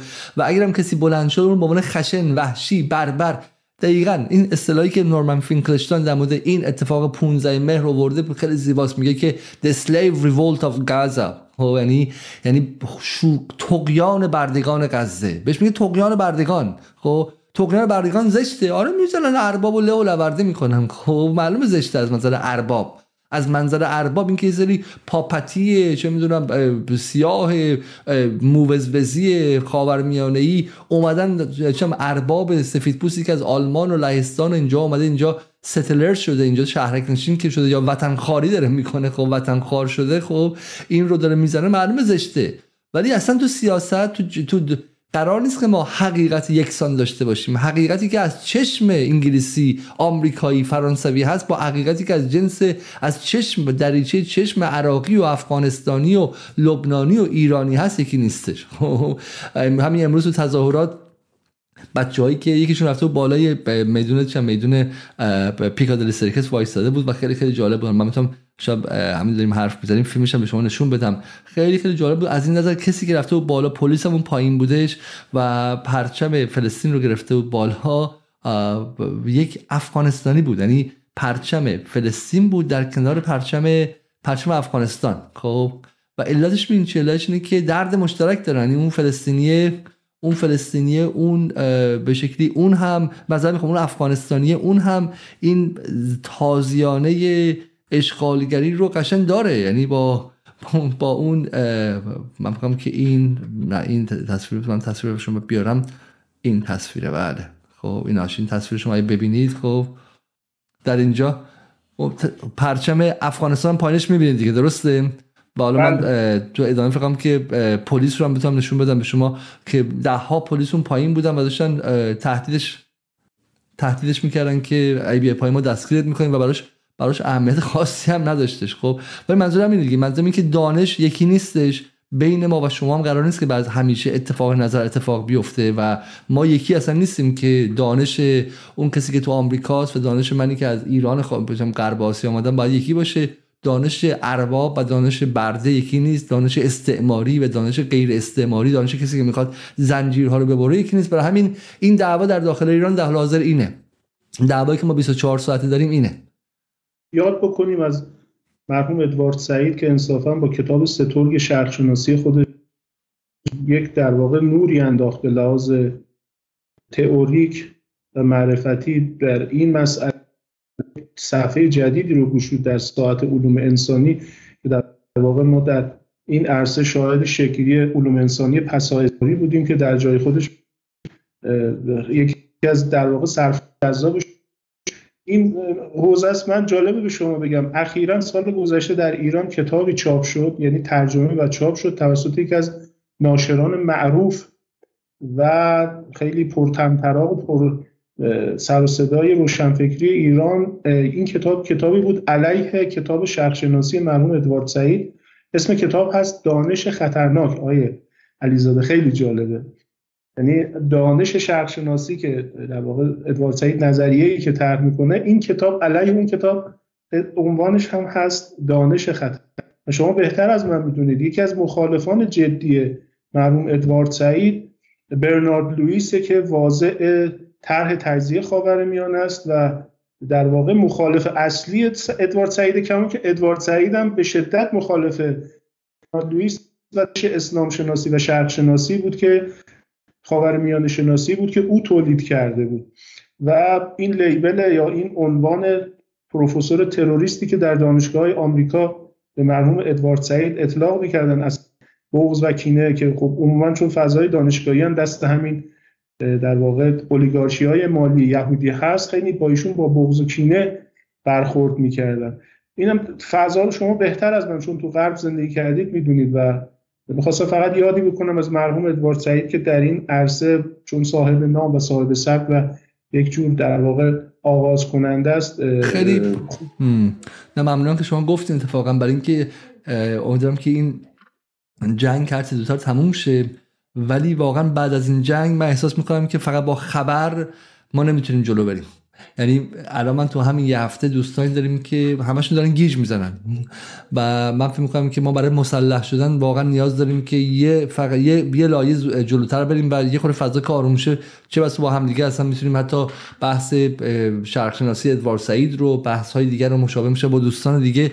وارد کتابخانی شیم در جدال و مخاطبان و خودمون رو دوباره مسلح کنیم به ابزارهای دقیقتر ابزارهای عمیقتر برای برای مبارزه. چون به نظر میاد که با خوندن خبر و اینها چون داره پیچیده میشه. برای همین ابزار فلسفی می‌خواین ابزار تحلیلی شناختی می‌خواین و چیزهای دیگه می‌خواین. خب بسیار خب ما تا اینجا دیگه متوقف می‌کنیم و میریم سر بحث سر بحث امشب. آیه عبدی عزیز نفس ها در سینه حبس شده. اسرائیل گفته که ما از زمین وارد خواهیم شد امشب. از دریا هم وارد خواهیم شد. درسته؟ همزمان. و غزه رو کاری می‌کنیم که دیگه از غزه چیزی نمونه. و همزمان هم کاری می‌کنیم که حماس از اونجا بره بیرون و جاهای دیگه هم بره کشورهای دیگه هم که ازش حمایت می‌کنن نابود می‌کنیم و این دفعه دیگه دفعات قبل نیستش. شما هر چقدر که فکر می‌کنید که در 15 مهر به ما ضربه زدی و مثلا رهبر مقاومت در تهران هم گفته که این غیر قابل ترمیمه ما همونقدر خشونت سبویت می‌کنیم و جهان غرب ما اجازه داده. کارت بلنش یا برگه سفید داده گفته برو بزن بکش و منم کاری ندارم. خب آیا اسرائیل می‌تونه وارد غزه شه؟ این واقعا تصویر ترسناکیه. تصویری که این مردمی که الان از اینجا به اونجا رفتن هی پیام میدن که این شاید آخرین توییت ما باشه و 400 هزار نفرشون رفتن به اون شهر دوم غزه. اسمش چیه؟ دومین شهر غزه. نه دومین شهر غزه که دومین شهر بزرگ غزه فقط جمعیت عادی 400 هزار نفره و الان یک میلیون نفر در اونجا هستن. خب؟ و و الان نفس ها حبس شده. سال اول آیا اسرائیل می‌تواند وارد خواهد شد؟ و اگر وارد شه آیا به معنی که با بول با تانک از روی مردم می‌خواد رد شه؟ خب بسم الله الرحمن الرحیم وارد بحث امشبمون بشیم. من قبل از اینکه به سوال شما پاسخ بدم می‌خوام این موقعیت رو یک تشبیه تاریخی براش پیدا بکنم. که این تشبیه تاریخی فکر می‌کنم اتفاقا خیلی اسرائیلی ها رو آزار میده و صهیونیست‌ها رو خیلی میرنجونه. ولی دوست دارم استفاده بکنن موقعیتی که امروز غزه باهاش مواجهه و در یعنی این جپهی که یک طرفش غزه و مردم مقاومش ایستاده و در طرف مقابل نیروی سرکوبگر و مهاجم اسرائیل دقیقا مشابه وضعیتیه که گتوی ورشو در آغاز جنگ دوم جهانی در لهستان داشت در وضعیتی که تمام یهودی های شهر ورشو در گتو پناه گرفته بودند و نیروهای مهاجم آلمان نازی می‌خواستن گتو رو تصرف بکنند. خب اسرائیل می‌دونید خله هولوکاست و آشوویتس و داخاو و بحثای پیرامون خیلی یکی از هایی که سعی می‌کنن خیلی برای تهییج روحی سلحشوری خودشون بهش تکه کنن همین ماجرای گتوی ورشه. ولی واقعا الان موقعیت غزه در مقابل اسرائیل دقیقا شبیه گتوی ورشوست در محاصره کامل نیروهای آلمان نازی در سال 1941 که خب دقیقا یه مورد مشابه دیگرش اینه که هم در فیلم هایی که مثلا آندره وایدا فیلمی که وایدا ساخته به نام مثلا کتاب ها و پژوهش هایی که شده. بحث جدی اینه که در اون زمان یهودی ها در زیر گتوی ورشو از کانال های فاضلا و زیرزمین یهودی ها و اینکه کمتر آسیب ببینن یهودی ها. دقیقا شبیه همین وضعیتی که امروز غزه باش مواجه و ما یکی از مباحث جدی که اسرائیل مطرح می‌کنن بحث تونل هاست و خب یهودی های ورشو مقاومت سرسختانه و جانانه در مقابل آلمان نازی نشون دادن ولی خب در نهایت گتو تصرف شد و تعداد زیادی از اونها یا کشته شدن یا به در واقع اردوگاه ها فرستاده شدن می‌خواستم از این جهت فقط تقریبا به ذهن بکنم که من در واقع وضعیت ظالم و مظلوم جابجا نشه و بدونیم با چه موقعیتی مواجه هستیم. اما برای ورود زمینی اسرائیل به غزه. من آیا علیزاده عزیز من تقریبا از سال 1385 از زمان جنگ 33 روزه به خاطرم میاد که تمام جنگ های اسرائیل رو پیگیری می‌کردم اون زمان یادم هست هر روز بر اساس خب موقع اینترنت و اینها هم تازه اومده بود و پرسرعت هم بود. مثل الان هم انقدر فیلتر و اینا ما نداشتیم. خیلی راحتتر می‌تونستیم تحرک داشته باشیم. من هر روز تقریبا هم بر اساس اخبار رسانه اسرائیلی هم رسانه عربی در طی کل جنگ سی روزه رصد روزانه داشتم تحولات رو. و بعد از اونم این دائم تکرار شد. اما اوج این ماجرا برای من جنگ سیف القدس بود که واقعا یک نقطه عطفی هست. و دوست دارم پاسخ سوال شما رو با ارجاع به اون جنگ توضیح بدم خدمت شما. خب ما در قسمت قبل راجع به قدرت ارتش اسرائیل و اینکه غافلگیری که در روز در واقع هفت اکتبر حاصل شد مفصل صحبت کردیم. بحثی که امروز من می‌خوام خدمت شما عرض کنم دقیقا در ادامه و تکمیل همون بحث هست. اسرائیل الان در یک موقعیت بش... کاملا پارادوکسیکالی قرار گرفته. از یک طرف نمی‌تونه وارد غزه بشه چون اگر نشه هیچ پاسخی برای افکار عمومی خودش نداره و بلافاصله باید سقوط بکنه این دولت. و از طرف دیگه به هیچ وجه علاقه برای ورود به غزه نداره چون تجربه غزه رو داشته و بارها این رو خواسته تکرار بکنه اما می‌دونسته چی در انتظارشه. چی در انتظارشه به این معنا نیست که می‌دونه اون طرف چه خبره به طور کامل. می‌دونه که اونور پیروزی وجود نخواهد داشت. به دلیل حجم بالای تلفات و کشته ها و آسیب های شدیدی که خواهد دید. لذا دائم داره وقت کشی می‌کنه. دائم داره رجزخانی می‌کنه سعی می‌کنه با ایجاد تلفات بیشتر با کشتار سیستماتیک با نسل کشی سیستماتیک تا حد زیادی بتونه افکار عمومی خودش رو آروم بکنه. امروز آقای تزاهی هانگبی که رئیس شورای امنیت ملی اسرائیل هست یک مصاحبه ای داشته که خیلی جالب و عجیبی زده. اولا که ایشون اذعان کرده قافلگیر شدن اسرائیل در روز 15 مهر ایشون گفته ما هشدارها در شبات و در آمان. اما واقعش اینه که سطح هشدارها انقدر بالا بود که ما گمان بکنیم قرار اتفاق خاص بیفته دومی که خیلی می‌خوام باز ببینید بدم به حرفایی که قبلا زدیم چقدر اینا مستکبرن و چقدر فلسطینی ها رو چک می‌بینن. میگه که ما احساس می‌کردیم حماس درس های خودش رو از سیف القدس فرا گرفته و دیگه تکرارش نمی‌کنه و باور نمی‌کردیم که این اتفاق بیفته. ولی حماس این کار اشتباه کردیم. یعنی به اشتباه خودش و دولت نتانیاهو کاملا آن داره. ولی باز رجزخانی می‌کنه و میگه که ما پاسخ چنین و چنان می‌کنیم.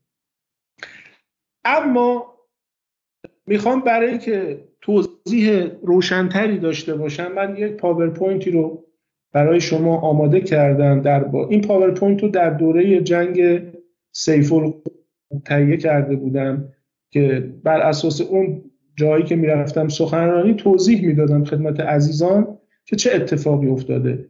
قطعا از دو سال از سیف القدس مقاومت در غزه به من قویتر پختهتر و آماده تر هست تا سال دو, دو سال قبل که سیف القدس رقم خورد. طی این دو سال خب تجهیزات بیشتری به غزه وارد شد. مقاومت غزه تجربه دو جنگ در واقع دیگه بین جهاد با اسرائیل رو پشت سر که از همون تجربه تو این عملیات استفاده شد.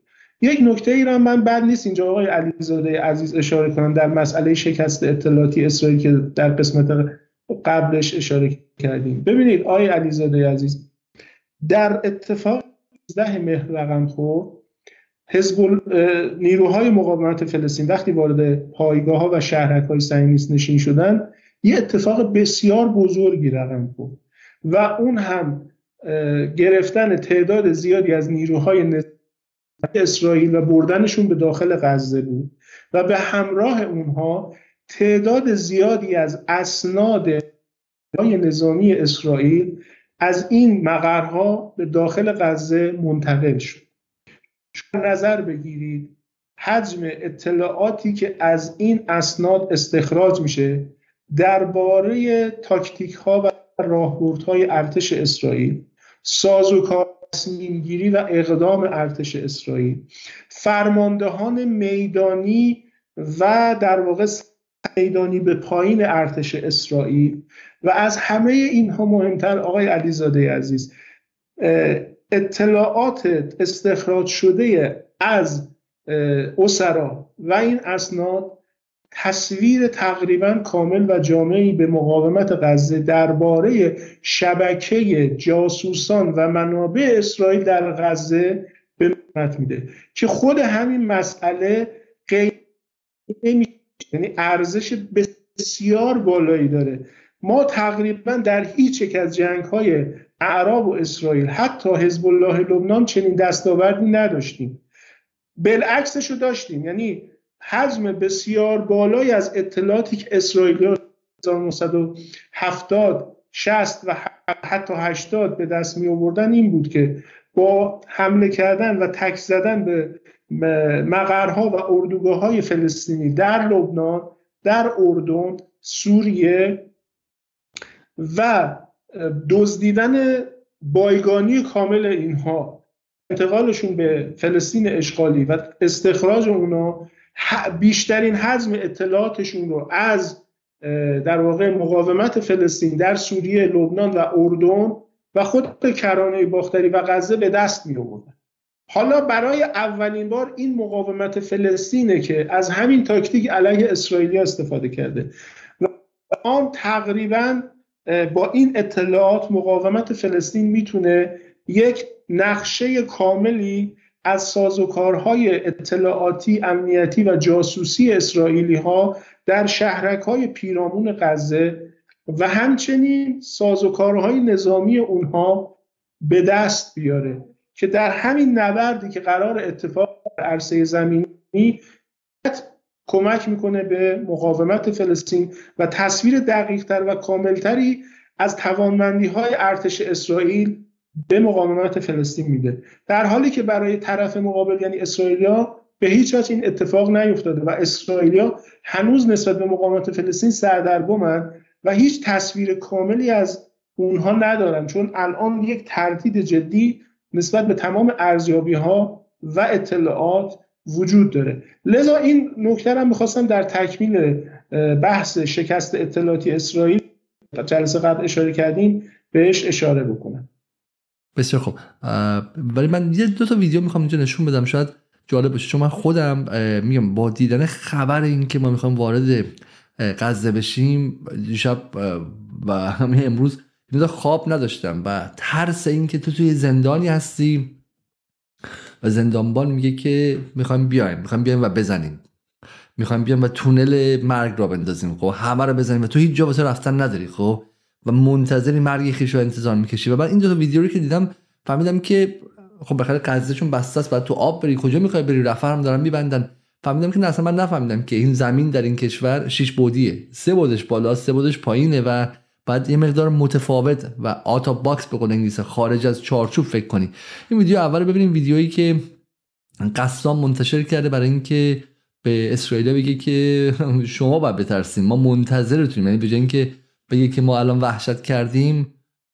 این ویدیو بالاست که به نظر من آره آره واقع اینها با اشاره به تونل هایی که دارن اینا با اشاره به تونل هایی که دارن خب اینجا دارن میگن که ما منتظرتونیم و شما وارد غزه که بشید از زیر هر تکه از زمین ممکنه دریچه ای باز شه.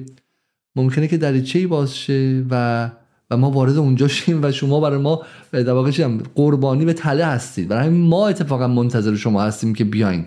نه فقط ما از شما نمیترسیم از وارد شدنتون بلکه ما انتظار می‌کشیم شما. یه اصلا ذهن من عوض کرد که در واقع پس پس نیرو مقاومت هم کاملا دست خالی در اینجا در اینجا نیستش. و حالا من آخر این ویدیو رو نشون نمیدم که میگه که میگه ما منتظریم رو چون ویدیو تبلیغی و اعلامی محسوب میشه و یه ویدیو دیگه هستش که مال الجزیره است که الجزیره چند سال پیش از تونل های از تونل های به شکلی غزه تهیه کرده این ویدیو رو این ویدیو بعدی رو با هم دیگه ببینیم Uh, thank you. We'll check back in with him throughout the evening tonight. First, left wing bigotry, anti Semitism. خب این هم ویدیو بعدی که هشام زاقوت زاقوت از خبرنگاران الجزیره بهش اجازه دادن که بره اونجا که وقتی اجازه میدن این در واقع می‌خوان قدرت نمایی کنن دیگه مثل شرکای های موشکی ایران درسته؟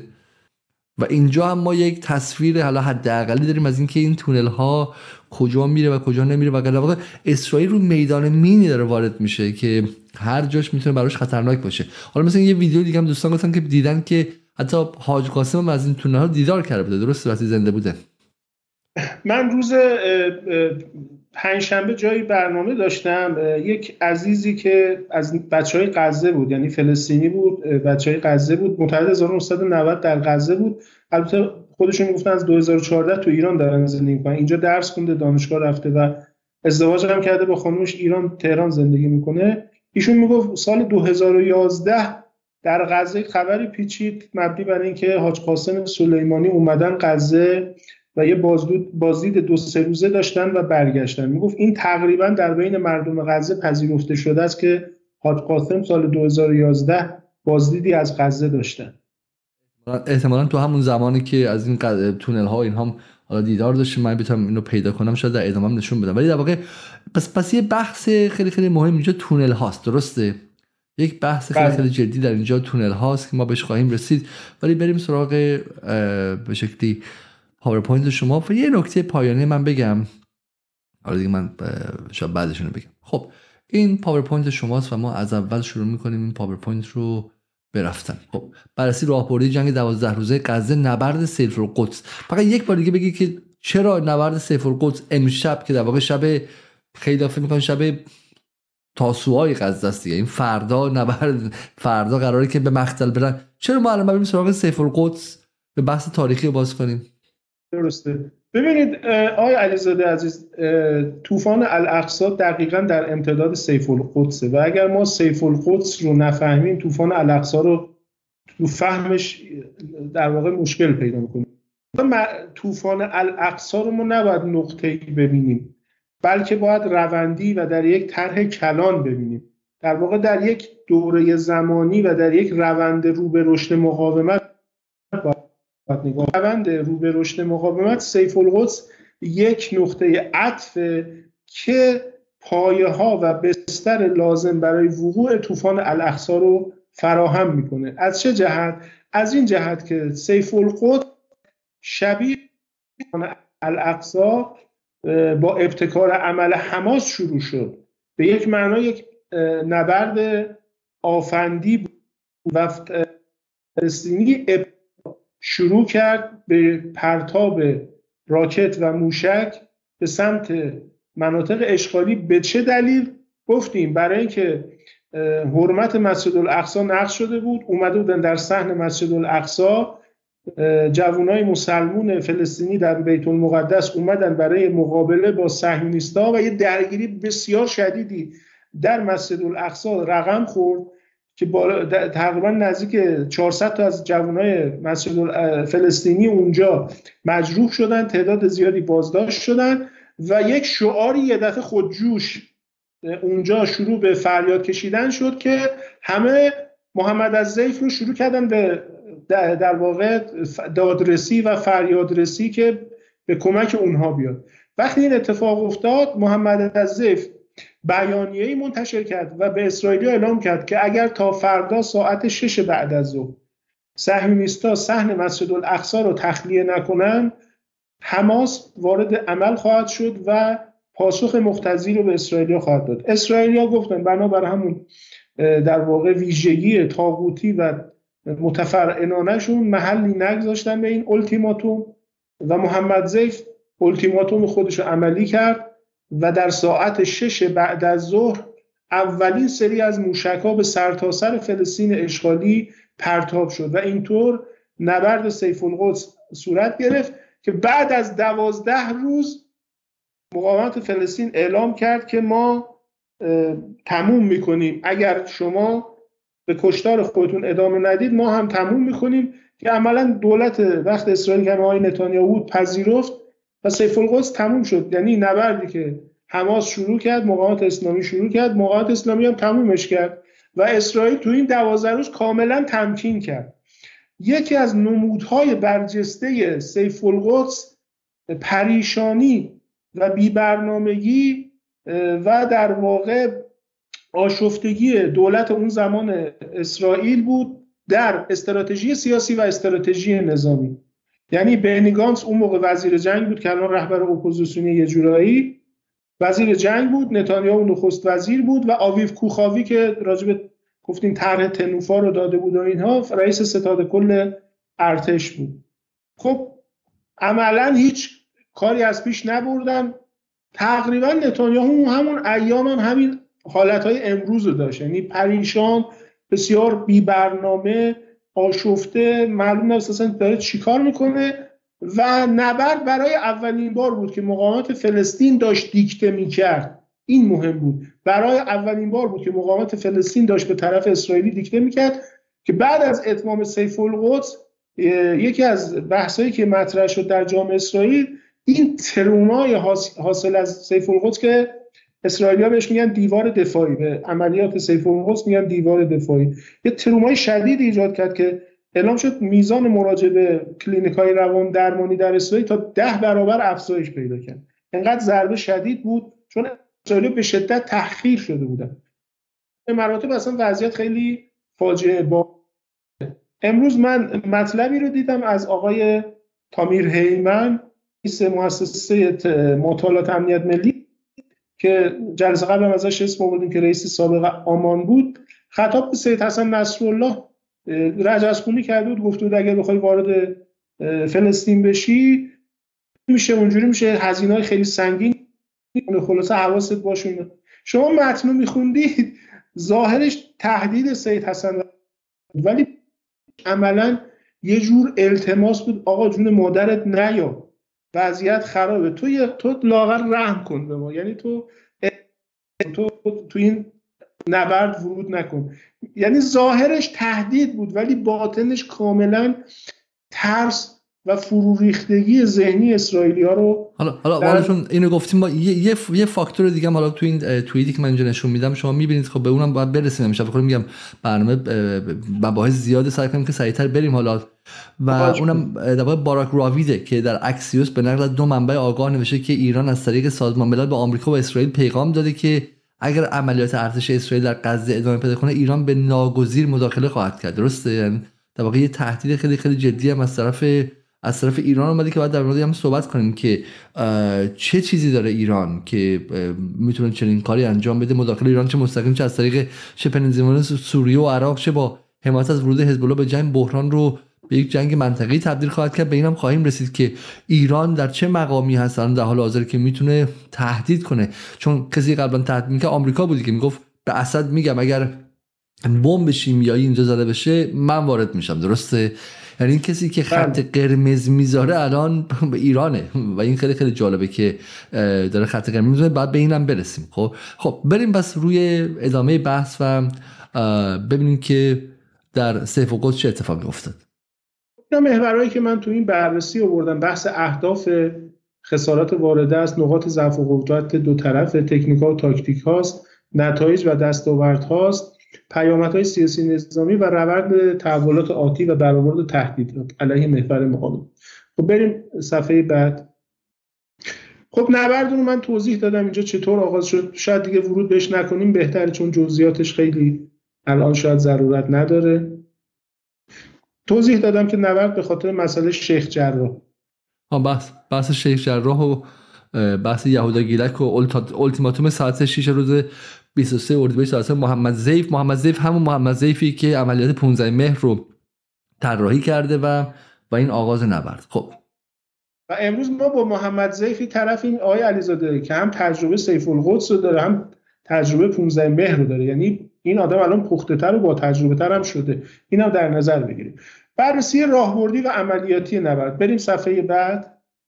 خب صفحه یه صفحه دیگه هم بریم جلوتر. این خالیفا در واقع من اینجا یه توضیح عزیزان چون بحثمون خیلی اینجا در واقع مهمه. یعنی نقطه بسیار حساس و مهم است تصویری که عزیزان می‌بینن ما یک مرکزی در اول این رو بگم بعد وارد بحث بشم. ما یک مقری داریم در قلب تلاویو که اصطلاحا بهش میگن کریا. کریا در زبان عبری در واقع قرینه همین لفظ قریه عربی خودمون هستش که در زبان عبری کریا میگن.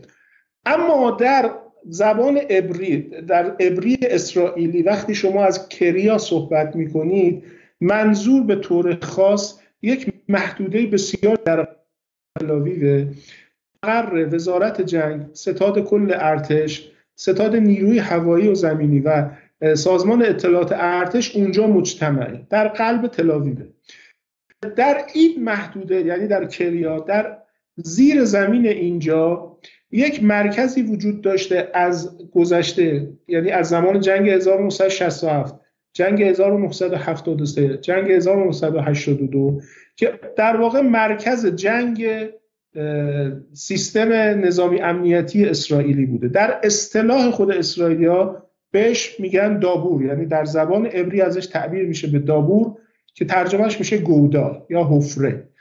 در عمق زمین در عمق مثلا چند ده متری زمین بوده که حفاظت شده باشه از بمباران و مسائل دیگه. و تمام جنگ های 1967 1973 1982 و دهه 90 از اینجا هدایت صفحه بعد آقای علیزاده عزیز. اون برجی که شما می‌بینید برج ستاد کل ارتش اسرائیل که اصطلاحا بهش میگن راماتکال یعنی برج ستاد کل و این عکس سمت چپ همون مقر دابوری هستش که ازش در واقع حالا صحبت می‌کنیم. بریم صفحه بعد. سیستم فرماندهی و در واقع کنترل نبرد اسرائیل به این شکل هستش که در دابور در دوره که دابور حاکم بوده. رئیس ستاد کل جان فرماندهی مرکزی که در واقع ارتش اسرائیل نیروی زمینی به معنی متعارف نداره. این نیروی زمینی تخ شده بین سه فرماندهی شمالی میانی یا مرکزی و جنوبی که الان نبرد غزه توسط فرماندهی جنوبی داره هدایت میشه. نیروی هوایی آمان و معاونت عملیات. بریم صفحه بعد. ببینید ساختار خیلی جمع و جوره. این تصویری که می‌بینیم در سمت چپ برج ستاد کل و اون ساختمون بوتونی کنارش وزارت جنگ اسرائیل. اون تصویر هوایی که داریم ما یک محیط لوزی رو می‌بینیم. که دقیقا منطقه کریا همین منطقه لوزیه. اون برج ستاد کل رو در تصویر داریم. این سوترش برج وزارت جنگ و دو ساختمان بتونی وزارت جنگ در منتها علیهش ستاد نیرو هوایی و و سازمان اطلاعات ارتش اسرائیل هم اینجاست. مقر قدیم موساد هم آقای علیزاده در شمال این تصویر ما یه سه ساختمان سفید می‌بینیم که اون سه ساختمان اصطلاحا بهش می‌گفتن ساختمان خدردفنا که مقر اصلی موساد هم اینجا بود که بعد در سال 1985 این ساختمان آتش گرفت و بعد مقر موساد رو به شمال تلاویو منتقل کردن بریم صفحه بعد. شما مثل کسی هستین که واقعا تلاویو ده ها بار رفته و اومده و قشنگ مطالعه کردیم تلاویو درسته؟ خیابوناشو احتمالاً همه رو وجب و وجب با همین گوگل ارث و اینا می‌شناسین. بعضی موقع به مزاح میگن ولی خب لطف دارن. بریم صفحه حالا امیدوارم که قسمت چه و واقعا برید.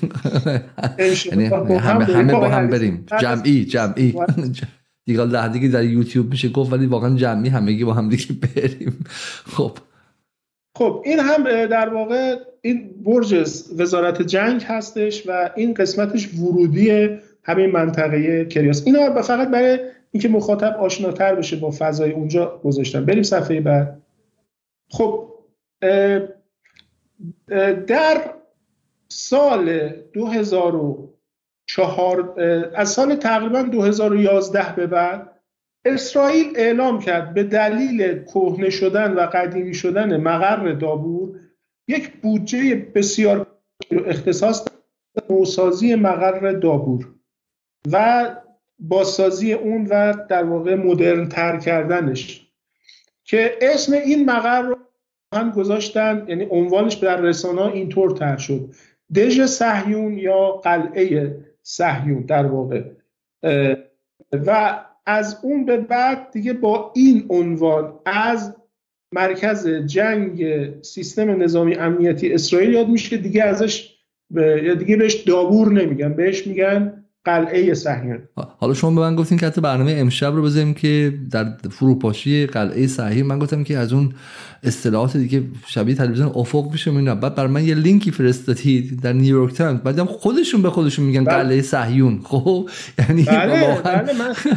اینا خودشون این اصطلاحات خیلی ایدئولوژیک گلدرو شده خودشون استفاده می‌کنن نه شما. این گزارش خود رونن برگمن من انقدر راجبش صحبت کردیم دیگه همه میشناسنش روننبرگمن در اسناع جنگ سیف القدس در نیویورک تاس این یک رپورتاج آگهی بود در اون مقطع که کمک بکنه به جنگ روانی اسرائیل علیه حماس و باعث ترس حماس بشه. وقتی شما این گزارش رو می‌خونید حالا انشالله اگر کمک بدید و گزارش رو با هم جلو بریم کاملا از سبک رپورتاج آگهی شما بهتر از من می‌فهمید که کاملا داره ترس رو منتقل می‌کنه. یعنی نیت نگارش اصلیش اینه که اصلا معنا نداره. در اسنای یک جنگ شما بیای یه اجازه بدی روزنامه نگار تو بیاد. در قلب تصمیم گیری ها و عملیات نظامی رو توی گزارش تهیه کنه بعد گزارش هم بره توی رسانه آمریکایی منتشر بکنه. کاملا مشخصه. از یه طرف می‌خواد روحیه بده. هم به جامعه یهودیان آمریکا هم به اسرائیلیا و از طرف دیگه می‌دونه چون دیده میشه ترس رو منتقل بکنه به محور مقاومت. و اینجا در واقع آقای برگمن خیلی هنرمندانه با استفاده از اون سبکای روزنامه نگاری که بلده یک تصویر خیلی اغراق شده از قلعه صهیون برای ما ترسیم می‌کنه.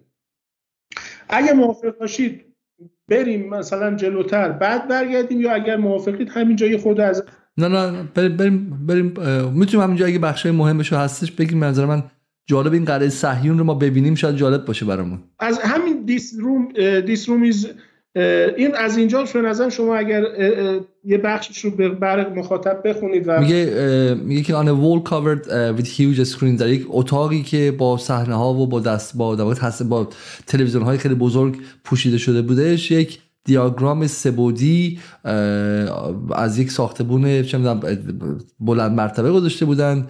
که یکی از آپارتمان ها شد با رنگ قرمز علامت گذاری کرده بودن. در یک ساختمان در یک screen دیگه در یک مانیتور دیگه یک ویدیو زنده of the aerial above building این غزه که یه ساختمان دیگه تو غزه. یه اتاقی که مثل حالا گاندو رو زبر صد کنید که همه جایی که تو غزه هست دارن زیر نظر دارن چیکار می‌خوان بکنن. این اتاق اون شبکه عصبی و اون نقطه عصبی یک سنگر بزرگی به نام قلعه صهیون که به شکلی کمند پست یا اون اتاق فرمان و اتاق رهبری جدید ارتش اسرائیلی که در زیر اون هدکوارتر یا به شکلی مرکز و مقر قلبش در تلاویبه که اصلا طراحی شده که یک جور کمند kind of high tech air wars that have supplanted ground invasion. اون جنگ های خیلی های تک و تکنولوژیکی که این به شکلی حملات زمینی جدید رو انجام داده که توسط تانک و با گروه های مثلا چیز اومده. همون حالت حالا به شما نشون میده که اینا چقدر دنبال تکنولوژی هستن.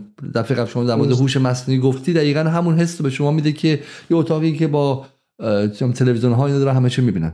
The latest conflict with the Palestinian was the first time the sprawling facility was used during wartime. این آخرین جنگ با فلسطین این جنگ اخیر با فلسطینا این اولین بار بود که استفاده شد. چه سالی نوشته شده این قضیه؟ 2021 درسته؟ در همون اسنای جنگ در واقع سیف القدس نوشته شد. این دوم سوم خرداد سال 1400 درست بعد از آره. در اثنای انتخابات ریاست جمهوری آقای آقای رئیسی. خب میگه این اولین باری که در سیف القدس استفاده کرده و غیره و غیره. حالا من می‌خوام تا کجاش بخونم می‌تونم بریم پایین. خب these attacks also took قضاش رو بخونی داره. خوبه.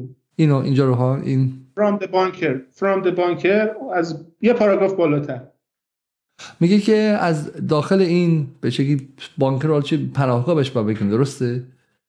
از از داخل این پناهگاه the military oversaw thousands of attacks on ارتش هزاران حمله رو از به غزه مشاهده کرد. خب بیشترشون از طریق زمین از طریق هوا ولی همینطور هم از طریق دریا و زمین.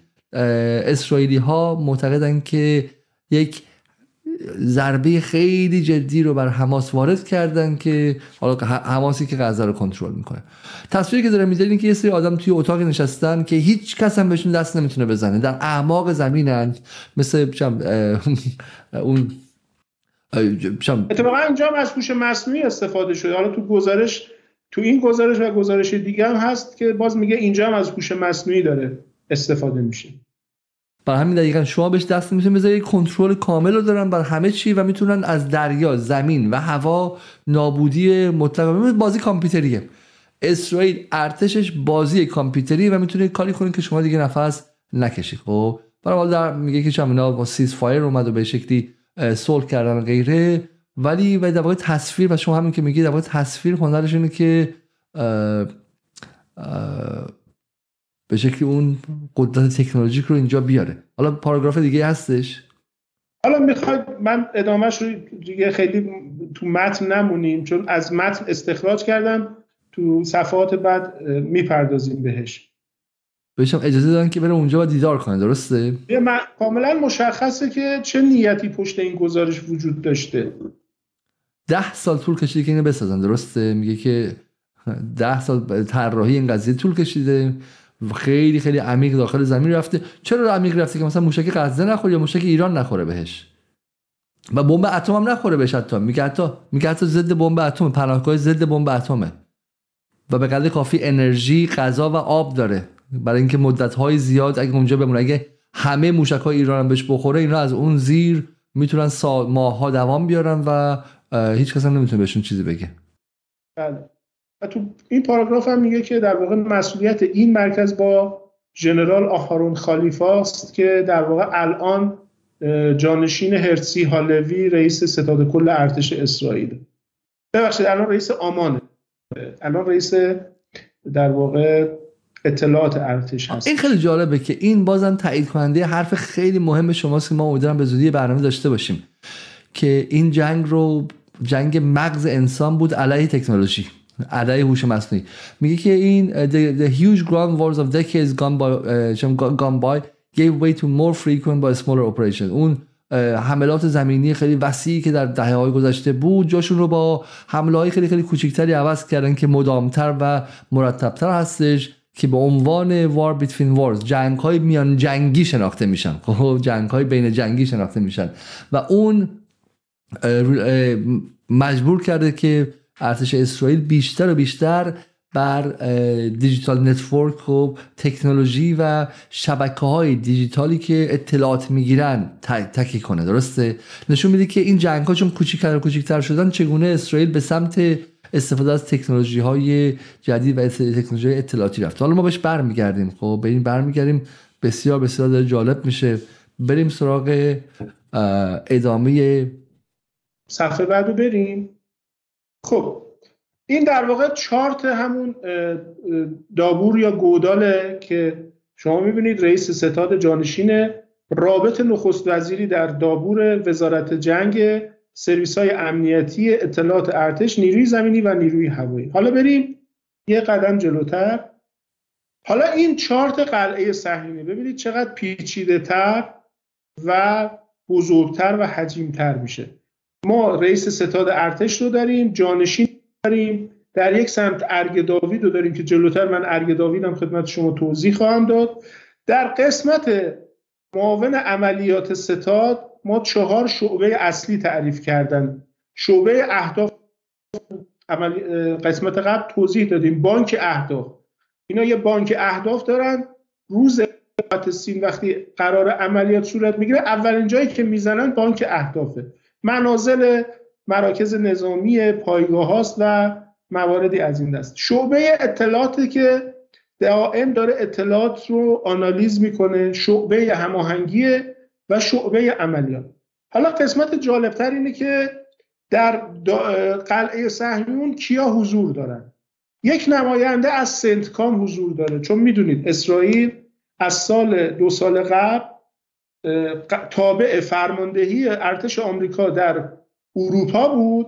دو سال قبل این رو منتقل کردن به سنتکام در خاورمیانه و عملا اسرائیل الان زیل سنتکام تعریف میشه برای آمریکایی ها لذا در قلعه صهیون یک نماینده از سنتکام حضور داره. دوم نماینده وزارت جنگ یا نماینده وزیر جنگه سوم رابط نهادهای حاکمیتیه که تقریبا سی نهاد دولتی در قلعه صهیون نماینده دارن برای چی؟ برای هم تمام نهادها. یعنی مثلا اگر بحران یا اتفاقی میفته سریع بشه تمام وزارتخونه و سازمان ها و ارگان های دولتی از این مرکز کاملا هماهنگ بشن. بخش نمایندگان سرویس های امنیتی و وزارت خارجه است. یعنی یک نماینده از موساد یک نماینده از شباک آمان که اینجا حضور داره. ما در وزارت خارجه اطلاعات داریم در پلیس اطلاعات داریم. چند تا نهاد اطلاعاتی غیر اصلی غیر از موساد و شابک آمان هم داریم. و وزارت خارجه هم باید اینجا نمایندهش باشه چون بلافاصله تصمیماتی که اینجا گرفته میشه نماینده ای که حاضر باید رو و شاید که وزیر یا رئیسه تماس بگیره و بگه که در قلعه صهیون چنین تصمیم گرفته شده و ما باید چنین کاری رو انجام بدیم. و بعد نماینده نخست وزیری که عموما رئیس دفتر نظامی نخست وزیره نیروی هوایی حضور داره آمان سازمان اطلاعات رکن اینجا سی فور آی هست که در واقع شعبه جنگ سایبری اسرائیل و نیروی زمینی. و شما می‌بینید که چه حجم گسترده چه چارت پیچیده فقط این رو خدمت شما بگم که میزان حجم حضور نیروی انسانی در قلعه صهیون تقریبا سه برابر نیروی انسانی در دابور یا اون سیستم قبلیه. در دابور گفته شده در گزارش که من جمع وری کردم نهایت چیز حاضر بودن. اما در قلعه صهیون تمام نیروهایی که دارن در قلعه صهیون فعالیت می‌کنن چیزی حدود هزار نفر رو کاملا درگیر خودش می‌کنه. یعنی غیر از این آدمایی که ما اینجا اسم آوردیم آدم های دیگه هستن که اونها دارن تکنیسیان ها افسران درجه دارانی که اینجا تو این سیستم دارن کار می‌کنن و تحرک دارن و دائم میرن. در کنار قلعه صهیون یک سیستم دیگری اسرائیلی ها طراحی کردن که این در واقع همون مسئله مغز در واقع هوش مصنوعی که راجبش صحبت کردیم آقای علیزاده عزیز. ارگ داوید چیه؟ ارگ داوید بزرگترین پروژه اطلاعاتی تاریخ اسرائیل و پرهزینه ترین. گفتیم در قسمت قبل اینها یک مرکزی رو در صحرای نقب ایجاد کردن با عنوان ارگ داوید. من یک پی دی افی رو برای شما فرستادم. که گزارش کامل ترجمه گزارش یدیعوت آحارونوت از ارگ داوید. اینو توضیح بدم بعد اگر شد اون پی دی اف رو یه مقدارش رو با هم ببینیم. در ارگ داوید تمام سرویس های اطلاعاتی اسرائیل موساد شباک آمان اطلاعات خارجی امنیت داخلی و اطلاعات ارتش. اطلاعاتشون رو منتقل کردن اینجا یک بانک بزرگترین بانک اطلاعاتی رو تشکیل دادن. بزرگترین بانک اطلاعاتی که راکت نیست. اطلاعات دائم داره واردش میشه. اینا رو آنالیز می‌کنه و از اون ور خروجی می‌گیره و روی میز جنرال های اسرائیلی قرار نکته جالبش اینه که در بخش آمانش که آمان تقریبا بزرگترین ترین سازمان اطلاعات ارتشه حالا در یک فرصتی ما انشالله به اینا خواهیم پرداخت برای مخاطبان اینا رو یه خود فنیتر توضیح بدیم. چهار یگان اصلی داره که اینها در واقع بخش اصلی مرتبط با این مغز هوش مصنوعی هستن. یکی یگان 8200 که وظیفه اصلیش شنود تمام سیستم های مخابراتی اینترنتی تلفن همراه تلفن باسیم و همه هر نوع سیستم سیگنالی که در فلسطین و بیرون از فلسطین در کل یعنی منطقه غرب آسیا و شمال آفریقا وجود داره وظیفه 8200 اصطلاحا بهش میگن NSI اسرائیل. یعنی دقیقا معادل سازمان NSA آمریکا یا آژانس امنیت ملی آمریکاست در اسرائیل.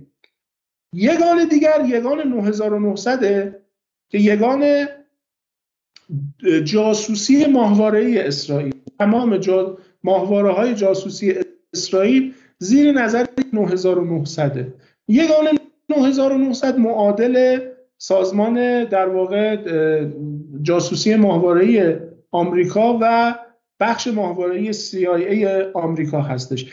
فکر می‌کنم 11 یا 12 ماهواره جاسوسی زیر نظر 9900 داره فعالیت می‌کنه. از افق یک و دو شروع میشه تا افق 16 بعد از افق 11 ما افق 16 رو داشتیم. که افق 16 ماهواره اصلی در ترور شهید فخری زاده بود. یعنی همون سلاحی که در ترور شهید فخری زاده ازش استفاده شد افق 16 بود که تقریبا یک سال قبل از اون به فضا فرستاده شده بود.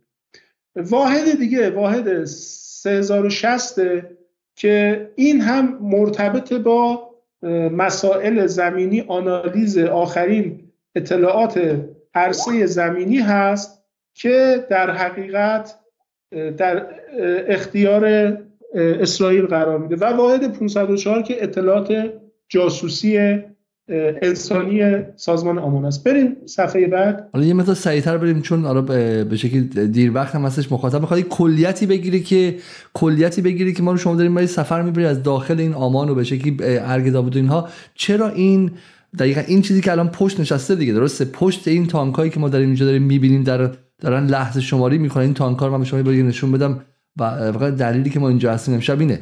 این تصویر ما نشون دادن گفتن که این تانک ها فردا می‌خوان بچه خاری کنن و می‌خوان می‌خوان بچه کشی کنن و این کتاب هست ما می‌خوام ببینیم که آیا واقعا می‌توانند صدای من میاد نمیاد؟ یا نه. بسیار خوب. خب از 3060 رو گفتم اطلاعات بسریه بریم باز. من نمی‌خوام خیلی رو اینا تمرکز بکنم. خب این وضعیت نیروهای مقاومت بود در سیف القدس. ما قسام حماس رو داشتیم سرایا القدس در واقع جهاد اسلامی رو داشتیم. بخشی از نیروهای فتح رو داشتیم. بخشی از نیروهای چپ فلسطینی رو داشتیم. همه اینها در نبرد سیف القدس یا شمشیر قدس اسرائیل قرار داشتن. بریم یعنی می‌خوام بگم در مقابل سیستم فرماندهی مقابلی که دشمن اسرائیلی بود ما این سیستم فرماندهی رو در این سمت در قسمت مقاومت فلسطین داشتیم. خب این تعداد کشته شده های اسرائیل بود در این نبرد. تقریبا فکر می‌کنم حدود نفر در این نبرد از اسرائیلیا کشته شدن. بریم صفحه بعد. این در واقع گزارشی هست از در واقع نبرد سیف القدس در اون ایام که در مطبوعات اسرائیلی منعکس شد. بریم صفحه بعد که من این رو بیشتر توضیح بدم خدمت شما. 11 کشته برای اسرائیل 650 زخمی و این آماری که در همین گزارشی که پشت سر گذاشتیم اشاره شده بود. بریم صفحه بعد. خب در جنگ سیف القدس که 11 روز بود مقایسش کردیم اینجا با جنگ 51 روزه. در سیف القدس 4000 موشک در 11 روز در صورتی که در جنگ 51 روزه 480 راکت شلیک شد.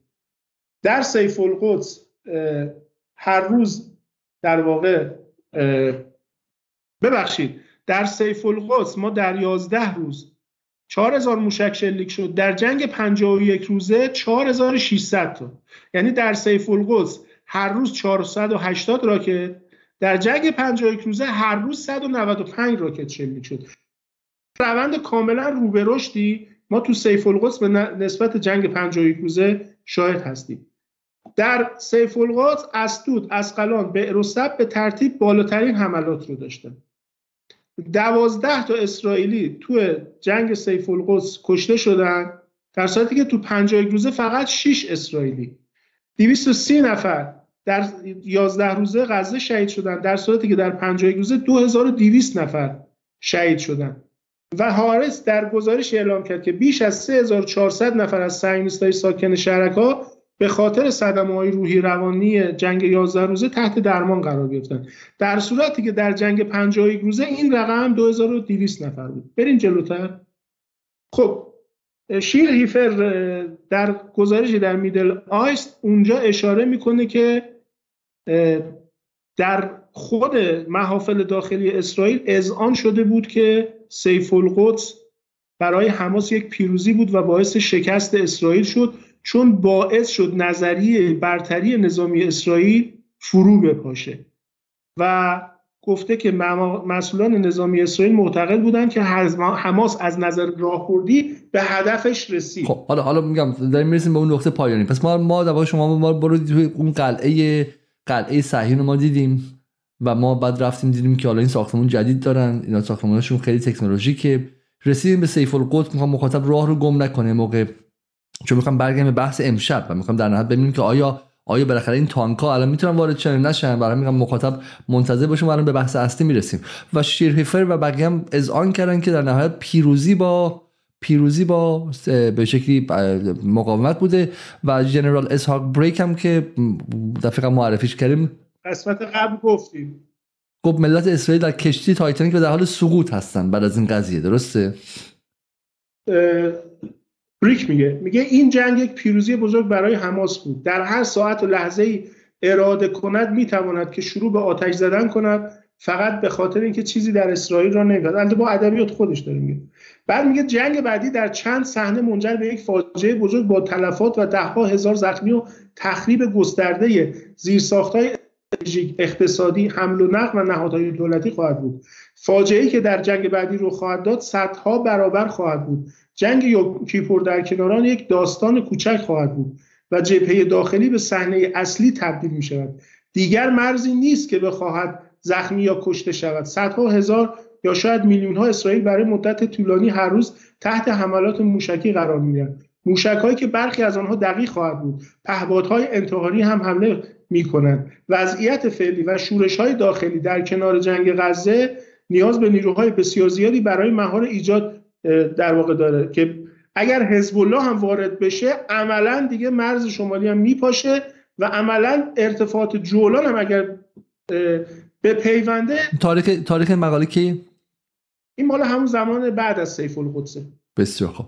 پس در واقع بریک پیش بینی کرده بود چنین اتفاقی درسته؟ بله بله. خب پس ما الان داریم می‌رسیم داریم می‌رسیم به چیزی که الان تو ذهن فرمانده های اسرائیل ها من می‌خوام به شما بگم که همه حرفای که های عبدی زد تا اینجا اون جوری است که فرماندهان اسرائیل دارن می‌بینن. اون چیزی که فرماندهان اسرائیل به روزنامه ها میگن یه چیزه. بهش میگن جنگ رسانه و روانی. میگن که رجزخانی کنن.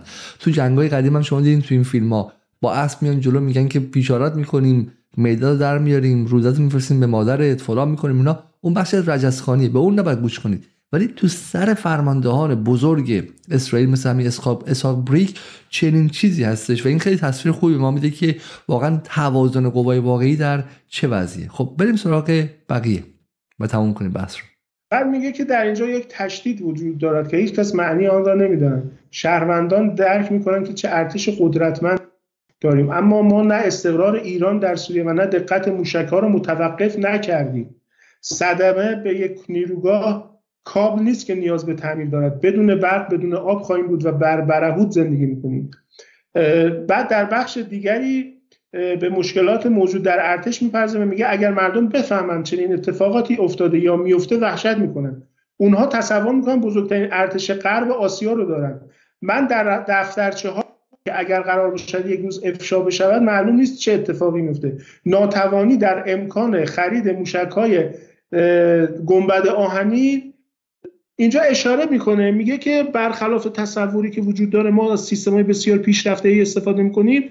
آیا بریک در بخشی از این گزارش که من قبلا هم خوندم میگه که ما توانایی استفاده از برخی از تا از این فناوری پیشرفته رو نداریم و گذاشتیم. چون نتونستیم ازش استفاده کنیم گذاشتیم اسقاط شده یعنی دچار آسیب های شدید شده. اما اجازه نمیدن گزارش های اینا به مردم منتقل بشه و مردم بدونن که در داخل ارتش واقعا چه اتفاقی رقم کنه و میگه من تمام این گزارش ها رو به فرماندهان ارشد دادم اما اونا هیچ وقتی به حرفای من نگذاشتن. لذا من مجبور شدم اینا رو عمومی کنم و به شما میگم. و بعد میگه دلیل شکست ما همش به این ماجرا برمیگرده. این هم یه گزارشیه در همون راستا با یه نگاه انتقادی که عنوانش هست جنگ سوم لبنان. یعنی میگه اگر ما وارد جنگ بعدی بشیم ممکنه جنگ سوم با لبنان رو رقم بخوره. جنگ اول 1982 بوده جنگ دوم 2006 بوده. جنگ اول رو بهش میگن باطلاق لبنان. جنگ دوم شکست اسرائیل بوده. حالا میگن جنگ سوم واقعا تصورش سخته که حزب الله با این توانمندی های امروزش اگر ورود بکنه واقعا معلوم نیست در اون جنگ چه اتفاقی میفته؟ چون میگن که بعد اونجا اشاره می‌کنه. میگه اسرائیل 14 تیم ایجاد کرده تا درس های جنگ اخیر غزه رو استخراج کنن سوال اصلی اکنون این است که این عملیات چگونه بر نبرد بزرگ علیه اسرائیل حزب الله تاثیر می‌گذارد؟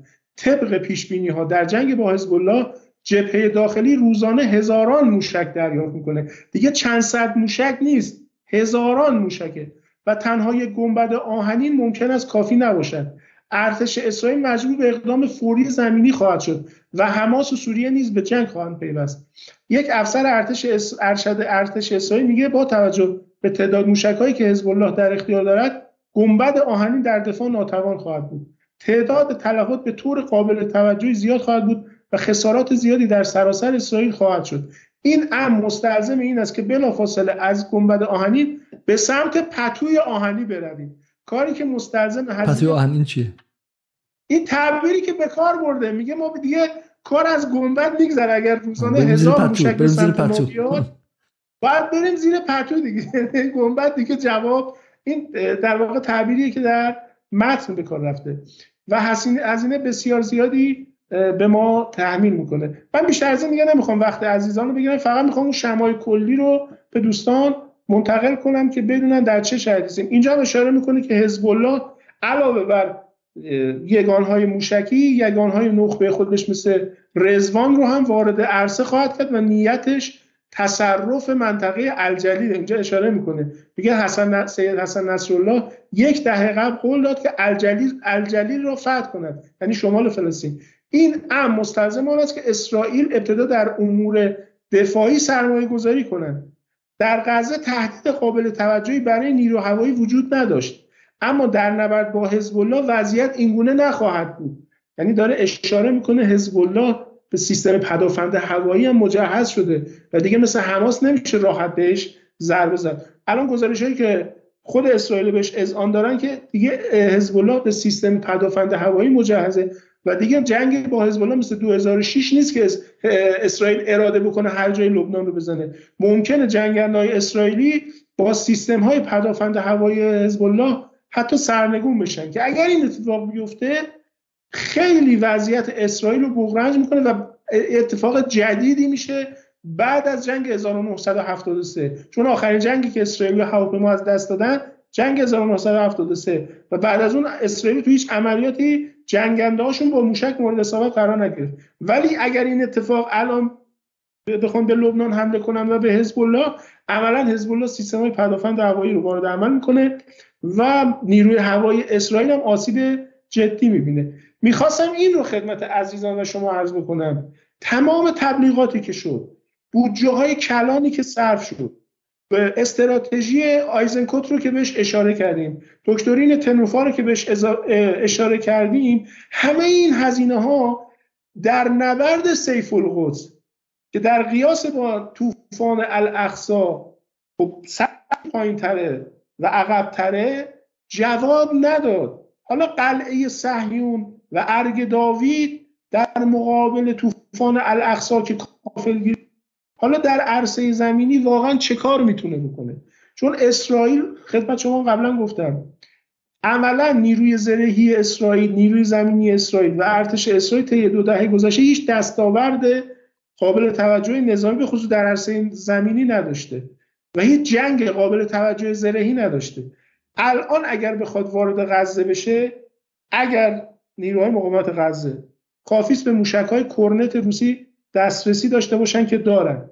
کافیست موشک های ضد زرهی عرضه بشه که اسرائیلی ازش خبر ندارن. یعنی موشک هایی که در محور مقاومت تولید شده.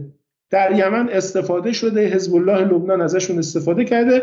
حالا احتمال این هم کاملا محتمله که در مقاومت غزه هم بهش دسترسی داشته باشه.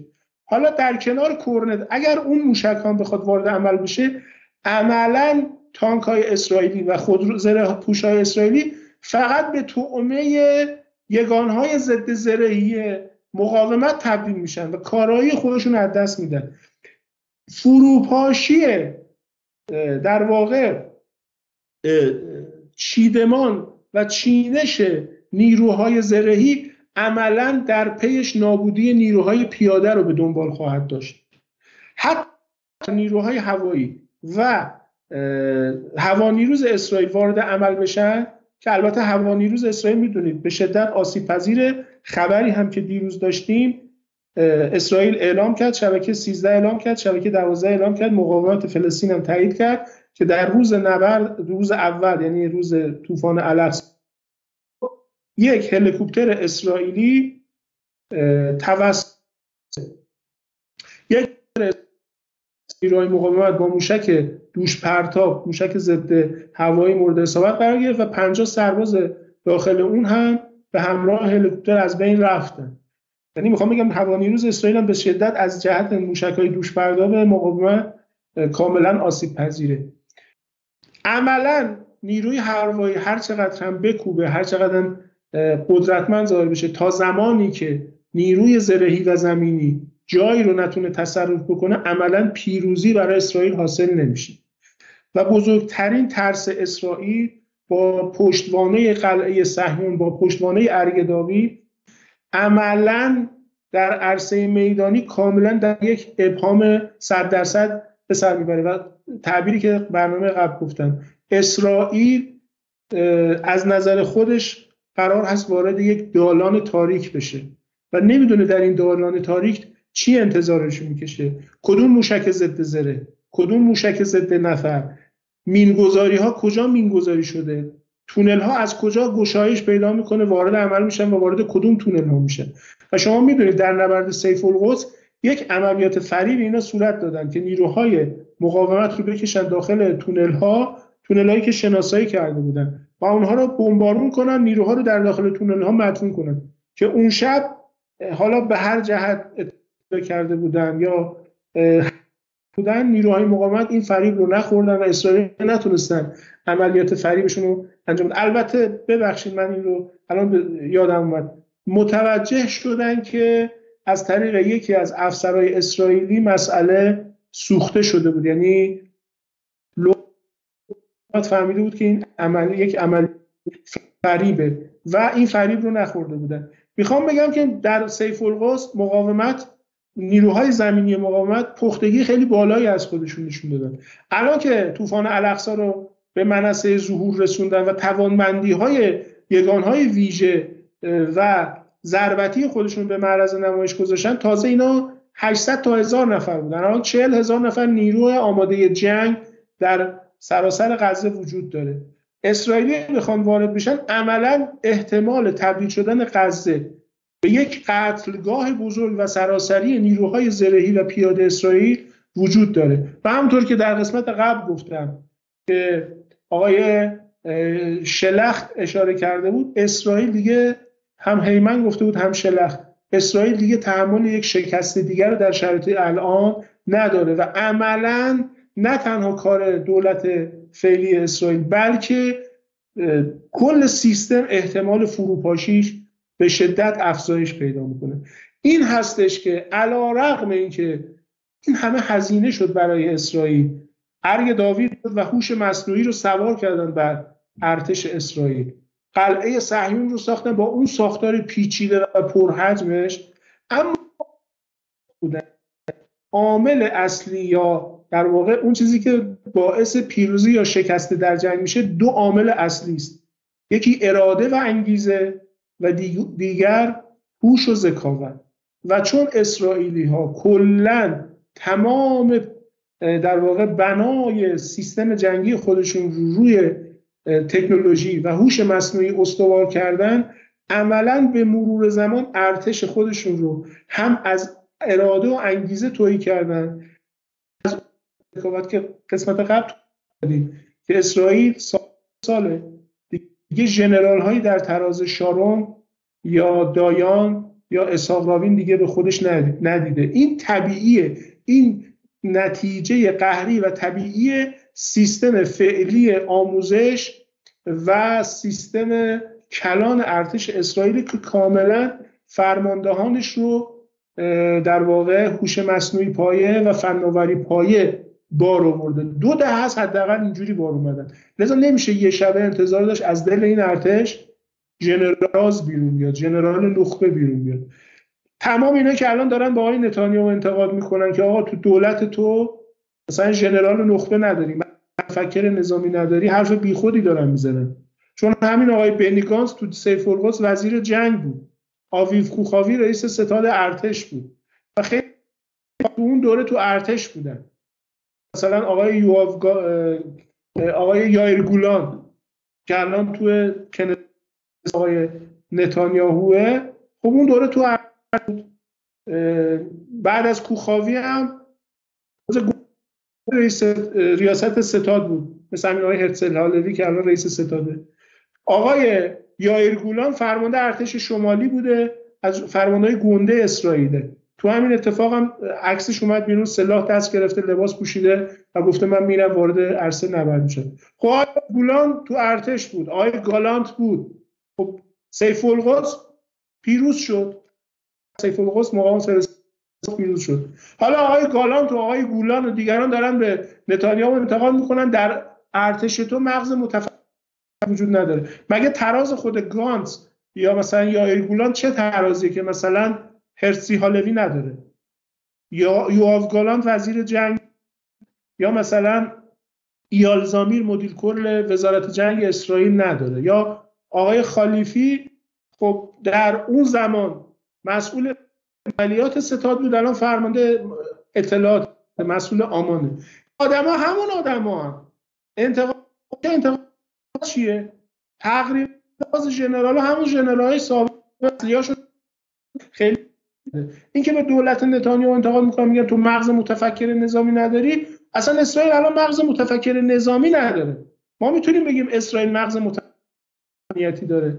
می‌تونیم بگیم یوسیکو متفکر امنیتیه. ولی واقعا اسرائیل متفکر نظامی نداره. یعنی شما نمی‌تونید بگید کدوم ژنرال از نظر نخبگی شاخصه. نه شاخصه نه گالانت شاخصه نه گانت شاخصه نه آیزنکوت شاخصه. نه اشکنازی شاخصه. هیچ کدوم طی دو دهه اخیر هیچ دستاورد روشن نظامی نداشتن. اسرائیل می‌تونن ادعا بکنن در عرصه امنیتی دستاورد داشتن که داشتن. ولی واقعش اینه که در عرصه نظامی اسرائیل پیروزی و دستاورد روشن نظامی نداشتن. چرا؟ چون هیچ کدوم این ژنرال ها تراز و نخبه نیستن. همشون فناوری پایان همشون تکشون رو هوش مصنوعیه و ارتش اسرائیل به یک معنا غیر از اینکه از نظر اخلاقی انسانیت زدایی شده است از نظر کارکردهای انسانیت زدایی شده. همون کار و هوش مصنوعی سپردن حالا آیا بخشی از این دلیل هستش که به شکلی به فرهنگشون هم مربوط میشه؟ بله بله. اسرائیل به شدت فناوری دوستن. و به شدت دوست دارن که به آخرین نه نه به این معنی, نه به این معنی که من هم من بر من چرا برمیگرده؟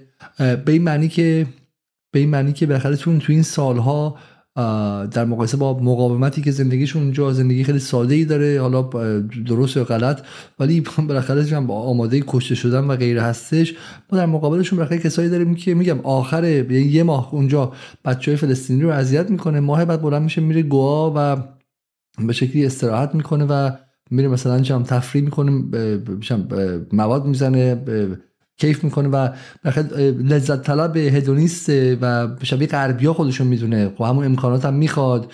یه پاش اسرائیل یه پاش توی مثلا آمریکا و فرانسه و غیره و غیره است و از اون جنسه. برای همین یه مقدار متفاوت من یه عکسی بتونم به شما نشون بدم اینجا. یه بخشش آقای علیزاده روحیه ماجراجویی و تفننی این مثلا مثلا کال آف دیوتیه میره دو روز توی عملیات حضور پیدا می‌کنه یه لذت یه تجربه جدید رو میگرده. ولی وقتی میره با میدان واقعی نبرد مواجه میشه و وقتی واقعا با مرگ مواجهه مستقیم پیدا می‌کنه. مرگ بیشتر فاصله نداره اینجاست که اون ارتش فرو میپاشه. این نمونه ای که شما دارید می‌بینید. از این تصاویر به وفور تو ارتش اسرائیل بین مردها و زنهاشون وجود داره. این این معلوم ارتش رزم یا ارتش بزمه مثلا تو مثلا بحثی که اصلا من میام من با حتی اونقدر چم روادار هستم میگم مسئله خودشون ولی ارتشی که مسئلهش اینه که ما الان همجنسگراها رو باید بیاریم واردش کنیم یا نکنیم خب یک سمت قضیه است. من فهم می‌خوام تفاوت رو بگم. الان اینجا ما نقد همجنسگرایی این برنامه نداریم. طرف دیگه ارتشی که دعواست که کی می‌خواد بره زودتر شهید شه. خب؟ این دوتا فرهنگی رو با هم یه فرق برای همین که به این تکیه نمی‌کنه به هوش مصنوعی تکیه می‌کنه.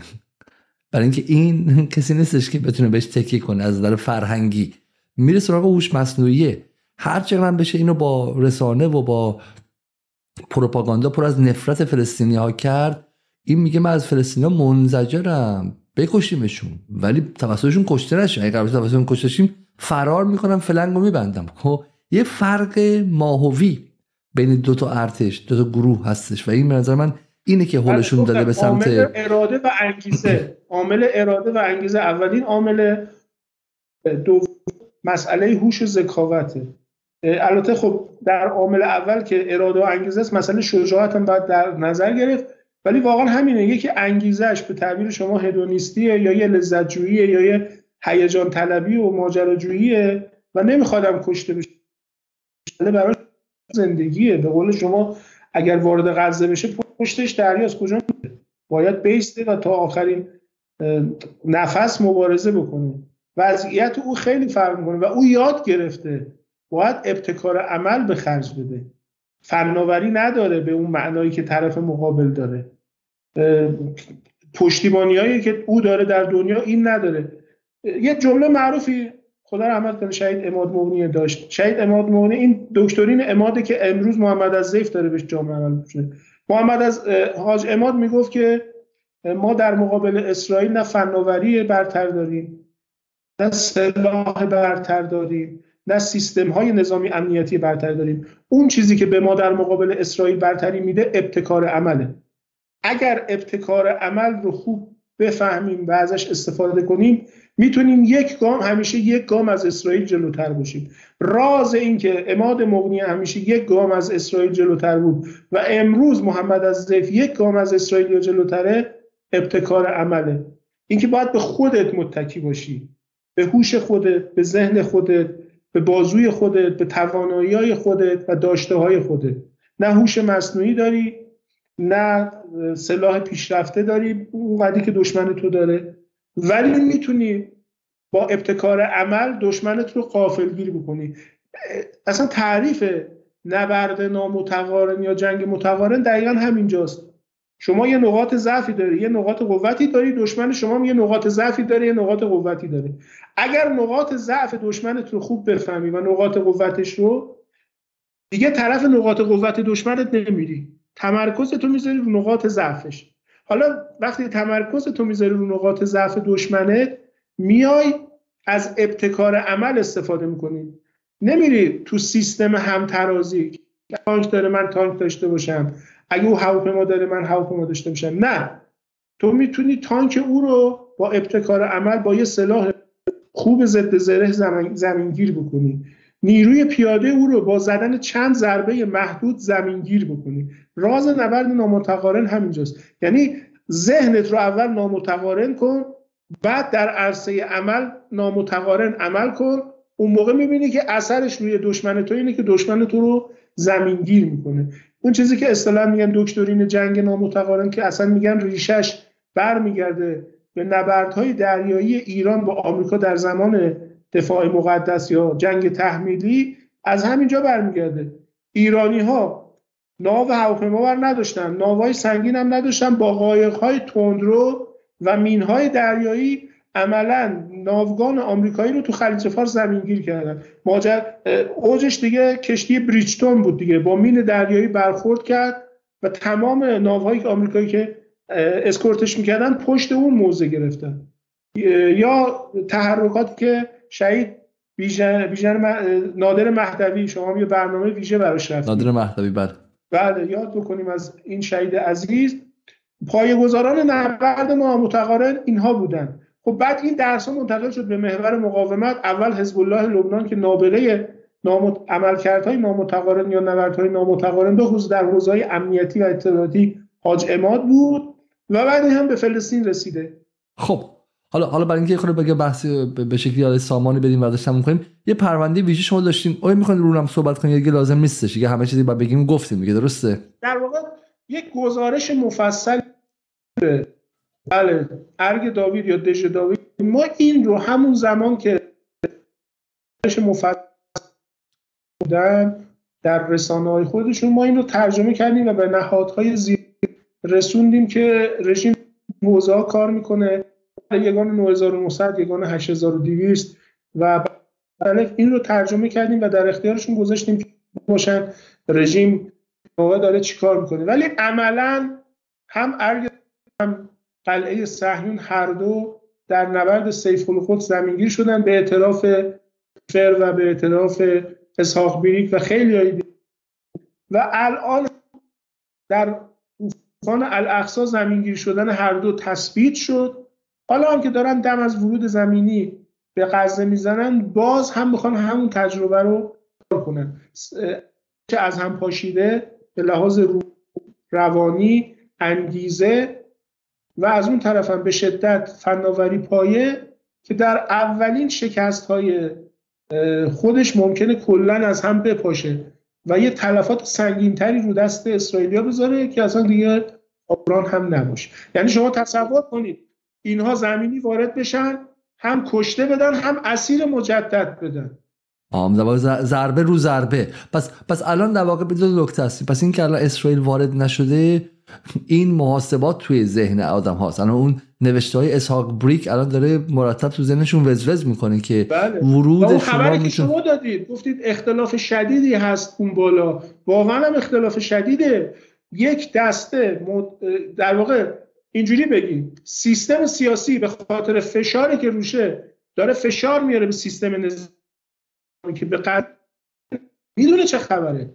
وضعیت روانی نیروهاش رو می‌دونه وضعیت سازماندهیش رو می‌دونه. با این شکستی هم که خورده و اطلاعاتی که ازش رفته و اون توضیحی که دادیم اطلاعاتی که بردن هم اسناد هم اسرا و خیلی از این اسرار نظامی اسرائیل الان در دست مقاومت در غزه است.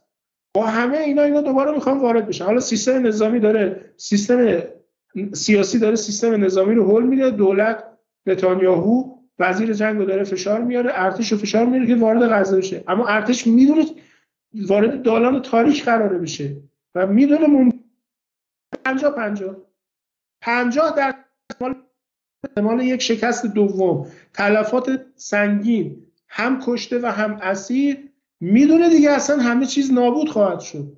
و این تعارض و اخ... یعنی بدنه سیاسی می‌خواد تحمیل بکنه ورود به غزه رو ولی بدنه نظامی می‌دونه که توانایی ورود رو نداره. و همین سیستماتیک و در واقع قایدی که داره انجام میده در غزه براش خیلی راحت تر و مناسب تره تا اینکه بخواد نیروی زرهی رو وارد کنه. مثلا شما می‌بینید هر شب میگن که امشب می‌خوایم وارد بشیم. امشب می‌خوایم وارد بشیم. امشب می‌خوایم وارد بشیم شما می‌دونید بهتر من های علیزاده اصل اول پیروزی در جنگ غافلگیری. هر شب داریم میگه من می‌خوام وارد بشم. من می‌خوام وارد بشم. مقاومت هم اونجا به خاطر حرف شما که نیست. مقاومت آماده باش که 24 یعنی به خاطر حرف شما که نمیاد فقط آماده باش بده. او آماده باشه صد نیروهاش آماده باشه صد درصد. با این حرکت خود باعث نمی‌تونی غافل گیرش بکنی. اگر صحبت نکنی یه دفعه به یک باره وارد عرصه میشی احتمال غافل داره. ولی اینکه دائم میگی من می‌خوام وارد شم من می‌خوام وارد شم امشب آماده باشه فردا میگه نیروهای هوایی زمینی دریا همه آماده باشن می‌خوایم بریم غزه. خب این خب باعث اصلا از نظر روانی رو نیروهای خودت هم اثر می‌ذاره. یعنی هر شب میگن هی هر شب به ما آماده باش میدن هی ما رو علاف می‌کنن دوباره فرداش هم به ما آماده باش میدن. و باعث آسیب دیدگی و فرسایش روانی نیروهای خود اسرائیلی هم میشه. از این طرف هم نگاه بکنیم. و به نظر من احتمال ورود خیلی بالاست. من اصلا می‌کنم. به هر جهت گفتم فشار میاره و چاره هم ندارن. اینا از اون ور می‌دونن ورود به غزه چه اتفاقی رقم میزن از این ورم نمی‌تونن وارد بشن. حالا یه ضرب مسئله داریم چون خیلی اخلاقی نیست نمی‌تونم بهش بپردازم. ولی واقعش اینه که اینا لبه پرتگاه دیگه. یعنی در لبه دو پرتگاه هم برن پرتگاه چه عقب بیان پرت نمی‌تونن وارد نشن چون افکار عمومی قبول نمی‌کنه. نمی‌تونن وارد بشن چون می‌دونن در مقابل آتش قرار داره. لذا واقعا یک وضعیت پارالی که در ابتدای صحبت هم اشاره کردم. و دیگه ببینید شفا دهنده است. نه ارگ داوید شفا شفا داده بود تو سیف القدس شفا داده بود. اگر شفا داده بود تو طوفان العقل مضافر که خب شما باز می‌دونید آمریکایی تمایلی به گسترده تر شدن و طولانی تر شدن چون میترسن جبه های جدید گشوده بشه. گشوده شدن جبه های جدید یعنی افزایش احتمال شدن جنگ.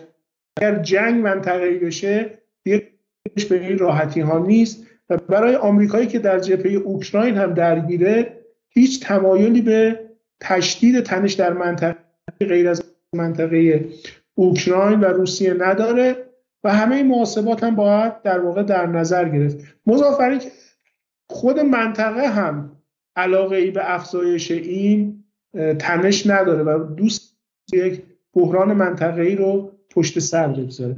اولا اسرائیل در این وضعیت می‌تونیم بگیم؟ تنهاست. علارم که آمریکا و اروپا داره از اسرائیل می‌کنه واقعا برای اقدام نظامی در این مرحله اسرائیل یه جورایی تنهاست. آه من فهم که پاسخ بسیاری از سوالاتمون گرفتیم. حالا با پاورپوینت خیلی یه خورده حرفه‌ای و یه خورده با جزئیات زیاد رو دیدم. مخاطبان اونم خستهشون نکرده باشیم. ولی من خودم پاسخ خیلی از سوالاتمو گرفتم و اینکه در واقع یه بخشش اینه که اسرائیل داره به مرگ می‌گیره که به تب راضی کنه. الان مردم میگن همین ها رو بکن همین ها رو بزن تو رو خدا با تانک وارد نشو تو رو خدا سلاقی نکن تو رو خدا قصابی نکن. خب بیشتر از این نیا. دومیش اینه که به شکلی داره محاسبه می‌کنه که بقیه بازیگرا و اکتورهای منطقه هم در کجا هستن و آمریکا و اروپا کجا هستن. ولی در واقع شما میگی که توان خیلی خیلی زیادی نداره و ممکنه است به این دیوانگی دست بزنه که وارد کنه. اما آن ورود هم به هیچ وجه یک جنگ از پیش باخته با توسط مقاومت نیستش. اون هم یک, یک جنگ اوپن اندد یا با پایان بازه که ممکنه که شکستی بر شکستی دیگر بر اسرائیل اضافه کنه و حالا اون موقع است که ما باید احتمالا بشنویم که تو این تانکا بچه اسرائیلی بوده و نیروهای مقاومت سرشون رو زدن و بهشون احتمالا تجاوز کردن. خب و اون موقع است که باز بعد قصه گویشون شروع شد.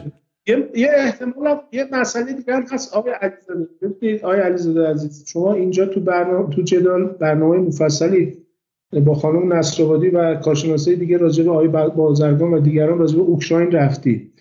شما بهتر از من می‌دونید بسیاری از ذخایر تسلیحاتی ناتو و اروپا و آمریکا مصروف اوکراین شده و الان از نظر ذخایر تسلیحاتی هم در وضعیت مطلوبی نیستن. اگر یک بحران منطقه‌ای آغاز بشه و یک یعنی تنش از فلسطین بیرون بیاد و منطقه‌ای بشه از نظر ذخایر تسلیحاتی هم اینها اون وضعیت مطلوبی که قبل از جنگ اوکراین داشتن ندارن و اون توان پشتیبانی که در اون زمان موجود بود الان دیگه وجود نداره. و خیلی از این تسلیحات رفته و اوکراین خرج شده. و الان یکی از دغدغه‌های اصلی تامین تسلیحات برای اوکراین طی ماهای آتی هستش. لذا این همه اینها رو محاسبات هر دو طرف تاثیر داره. اینجوری نیست که فقط ما یک عامل یا دو عامل رو ببینیم. تمام این شرایط الان تو محاسبات آمریکایی ها اروپایی ها اسرائیلی ها همه اینها رو باید ببینیم. چون می‌دونید اسرائیلی ها تقریبا اگر وارد یک جنگی بشن بعد از یک, یک هفته ذخایر تسلیحاتیشون تموم. یا ساپورت نکنن واقعا بودن. سیف القدس این اتفاق افتاد. عجیبه ها یعنی اسرائیل در نبرد با مقابل در غزه که واقعا مقاومت کوچیکیه. مقاومت خیلی قرب به لحاظ ابعاد متقارن میگم خدمت شما نه نامتقارن. خب توان خیلی بالایی نداره. بعد از یک هفته از نبرد بنی گانس در اون موقع وزیر جنگ بود از آمریکای درخواست شارژ در واقع گنبد آهنین رو داشت که آمریکایی‌ها شارژ کردن. الان اگر بخواد وارد یه نبردی بشه که مثلا یه ماه طول بکشه اسرائیل نمی‌تونه ذخایرش جواب نمیده. آمریکا باید شارژ می‌کنه خب آمریکا و ناتو الان داره اوکراین هم شارژ می‌کنه. عملا بخواد هر دو جبهه رو با هم شارژ بکنه دوچار مشکل. الان همین الان اعلام شده که اسرائیل درخواست موشک های هلفایر کرده آمریکا به اوکراین داده ولی هنوز به اسرائیل نداده. یعنی بعضا لابلای قهوه یه خبرایی میاد که خیلی قابل توجه یعنی تعمل میطلبه که چرا هلفایر رو به اوکراین میده ولی به اسرائیل هنوز نداده. اینا رو هم باید در نظر بگیریم. بسیار عالی. بالا میگم این پیچیدگی و این بستگی به هم مهمه. چون یه خطرش اینه که الان برای روسیه هم این که این که الان این جبهه دیگه باز شده و به نفع روسیه هم هستش دیگه درسته؟ یه فشاری از روسیه داره کم میشه هم فشار روانی داره کم میشه همین که به شکلی فشار تسلیحاتی کم میشه. آمریکا در دو جبهه در درگیر شده و این نکته مهمه. ولی حالا بس به اینجا می‌رسیم که اون چیزی که خیلی دست به نقد برای اسرائیل وجود داره همین آدم بچه کشیه. همین پیرزن کشیه همین شهروند کشیه. بیش از هر چیزی خب؟ این انجام بده و تا می‌تونه بکشه زیر ساختها رو بزنه ساختمان ها رو خراب کنه چهار تونل هم بخوره اونجا دادا کنه که تونل هم بخوره فعلا بخش از زیر ساختها خراب شه و این فعلا دست به نقده حالا اینکه کاری اضافه بر این بتونه نکنه امر دیگه و اینجاست که اتفاقا حالا افکار عمومی هم مهم میشه دیگه. و اینجاست که حالا تظاهراتایی که امروز هم در شهر غربی بود شاید شما حالا شنیده باشین اینجاست که اینها هم این دابلین توی ایرلند که ایرلندی ها خیلی فرق دارن چون یه مدار ملت آزادی خواهتری هستن نسبت بقیه اروپایی چون خودشون هم تاریخ استعمار خیلی جدی داشتن و حالا من لندن رو بعد از صحبت با شما نشون خواهم داد.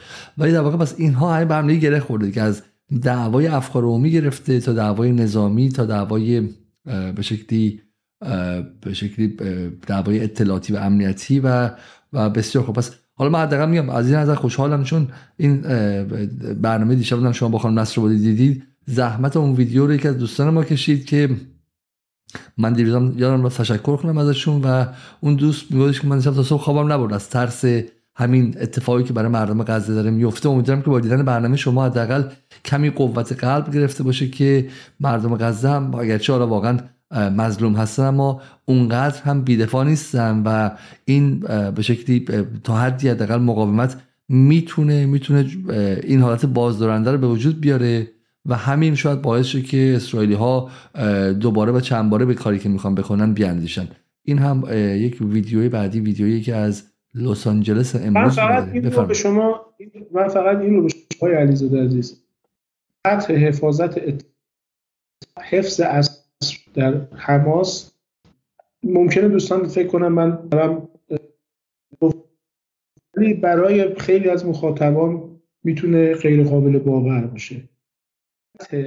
حفاظت اطلاعات و حفظ اسرار خودش در واقع یک عامل قدرت ایجاد می‌کنه از اینکه حتی خیلی از نیروهای مقاومت در حماس از خیلی از داشته های حماس اطلاع ندارند از داشته های کامل حماس.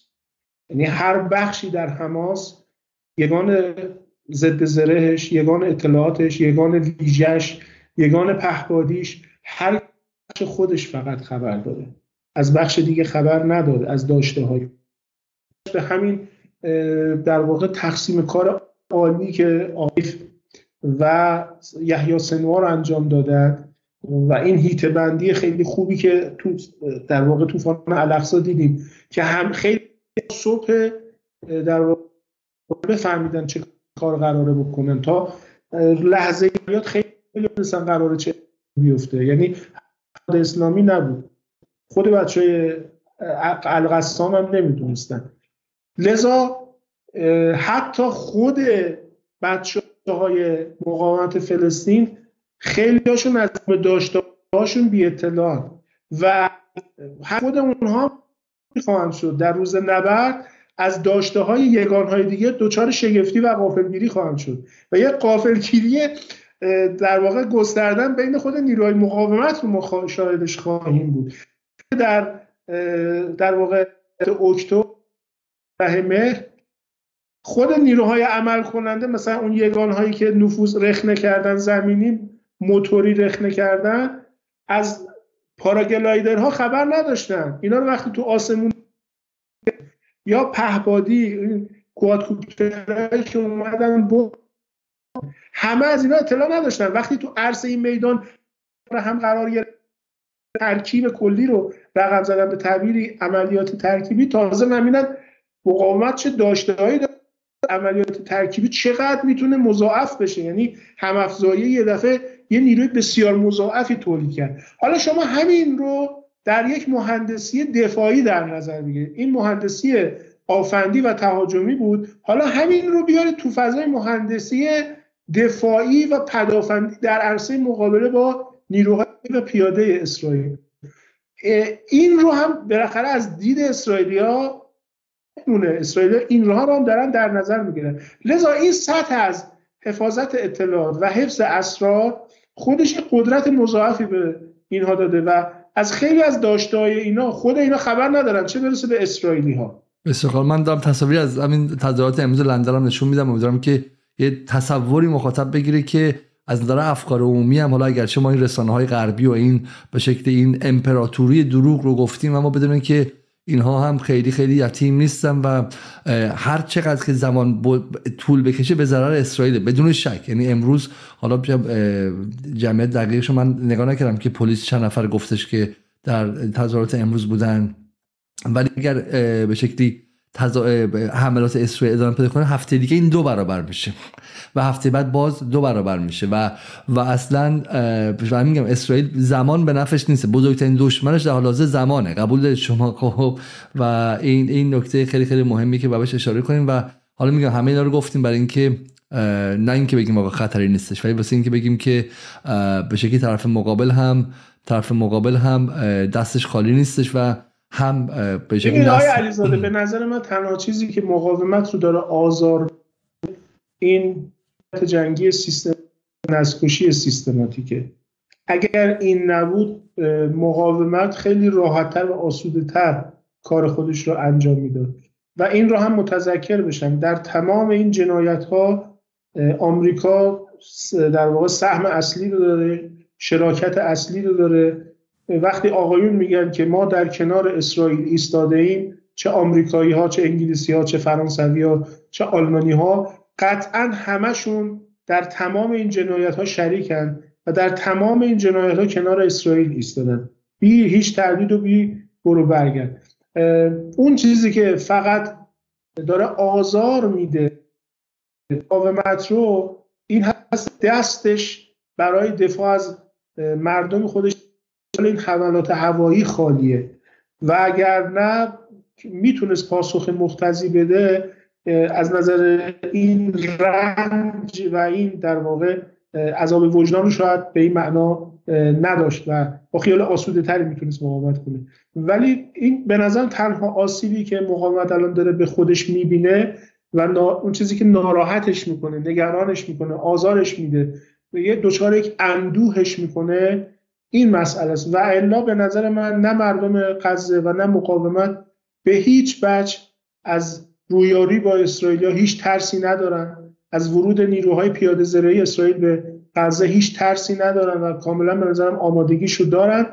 و اون چیزی که فقط دوچار رنجشون می‌کنه این دستخوشیه که در واقع چشمشون رو بستن به این ماجرا. بسیار خب خیلی خیلی ممنون. عبدی من شما تشکر می‌کنم. حالا اگر حرف پایانی هست بفرمایید ولی من حالا با به شکلی بخش از این تصاویر می‌خوام برنامه رو به پایان برسونم و که حالا مخاطبان یک تصویری از جنس افرادی که هستن داشته باشه و من یه ابزرویشن یا یک مشاهده رو بگم. تظاهرات آخری که من رفته بودم تظاهرات علیه جنگ علیه جنگ در اوکراین بود که حالا به عباراتی نیروهای ضد ناتو بودن و جرأت نکرده بودن بگن که به شکلی دخالت ناتو رو مستقیم محکوم می‌کنیم. یه نه به هم گفته بودن ولی عملا نه به ناتو بودش خب.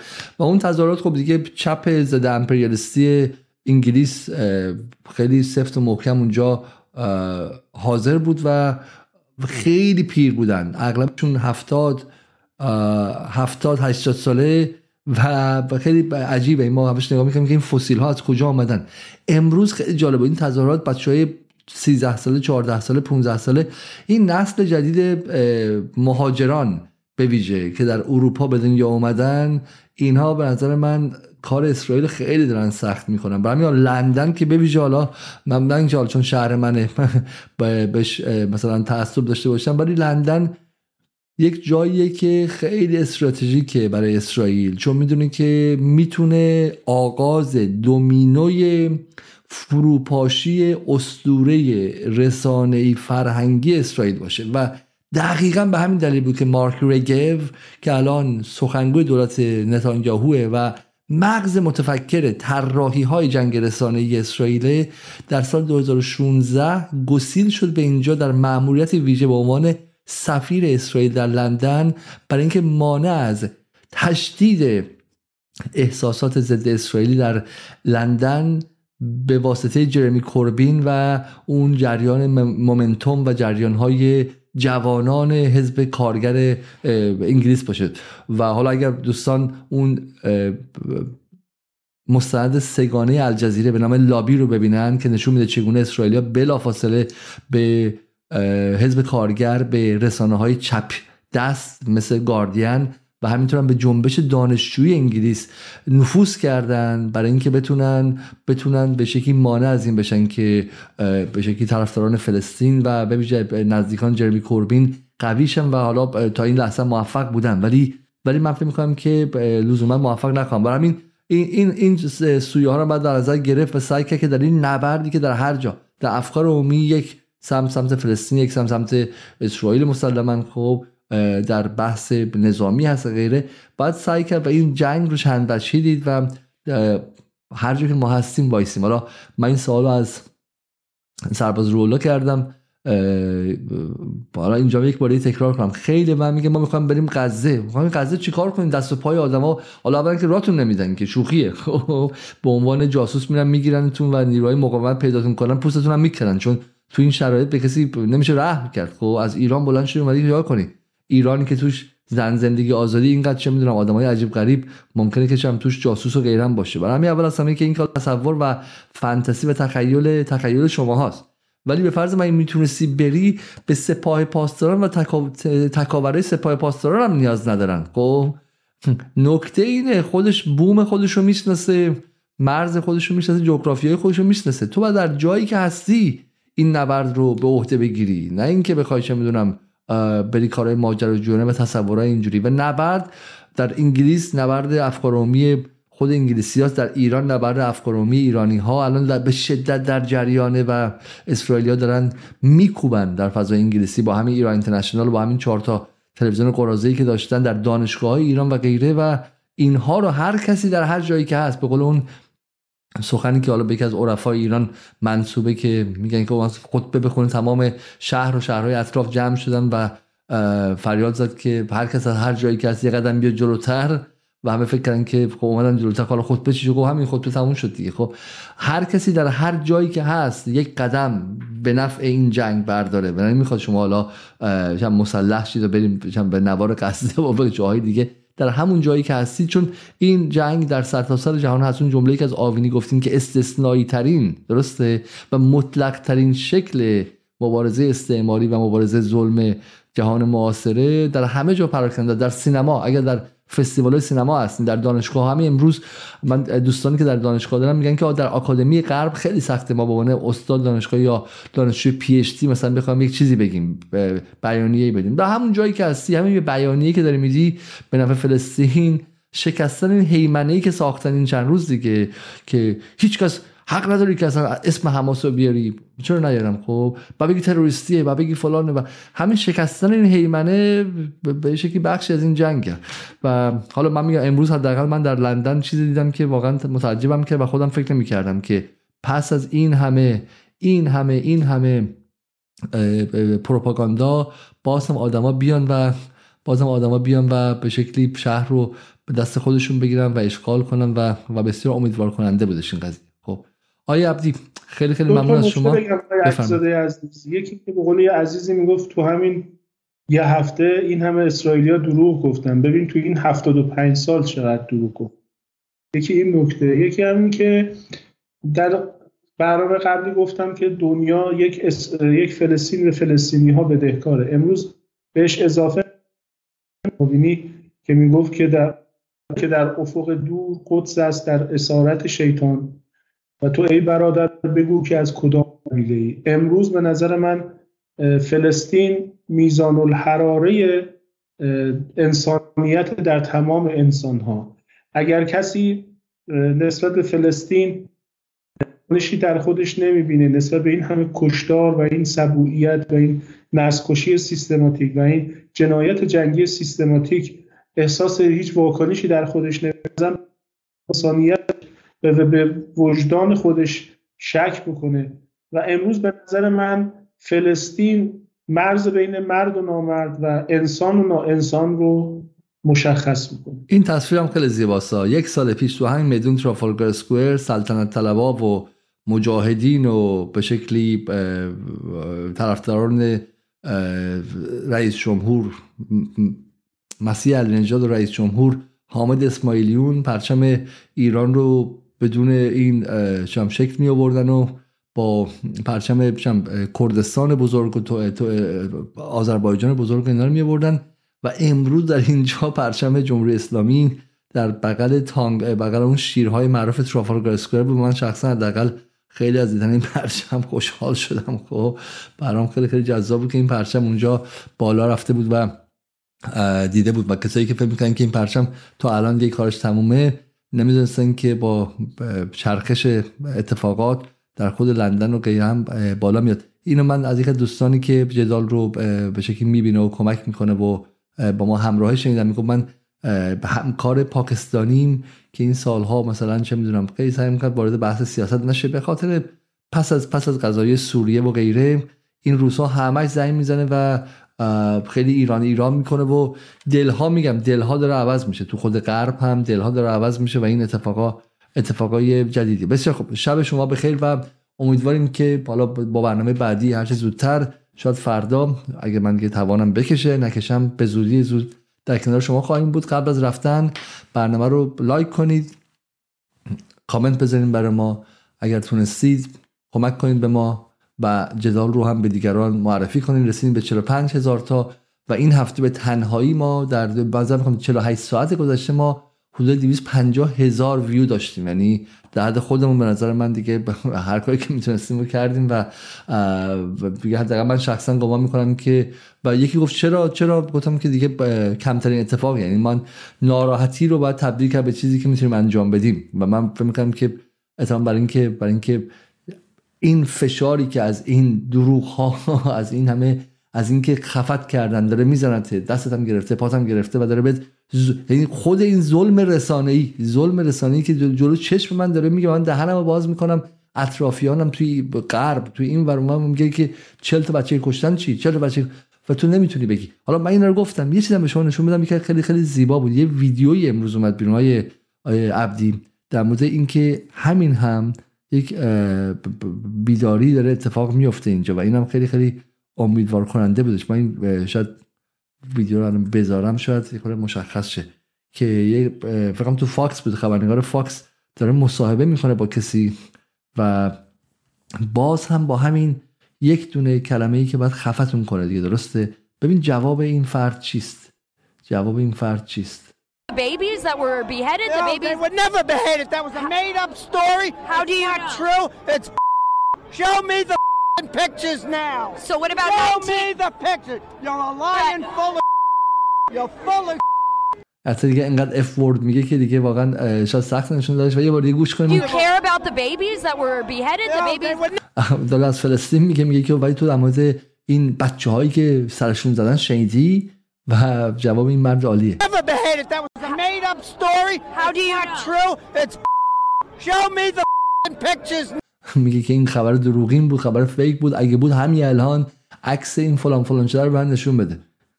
آفرین آفرین. همین الان به من عکسش نشون بده. فلان فلان شده.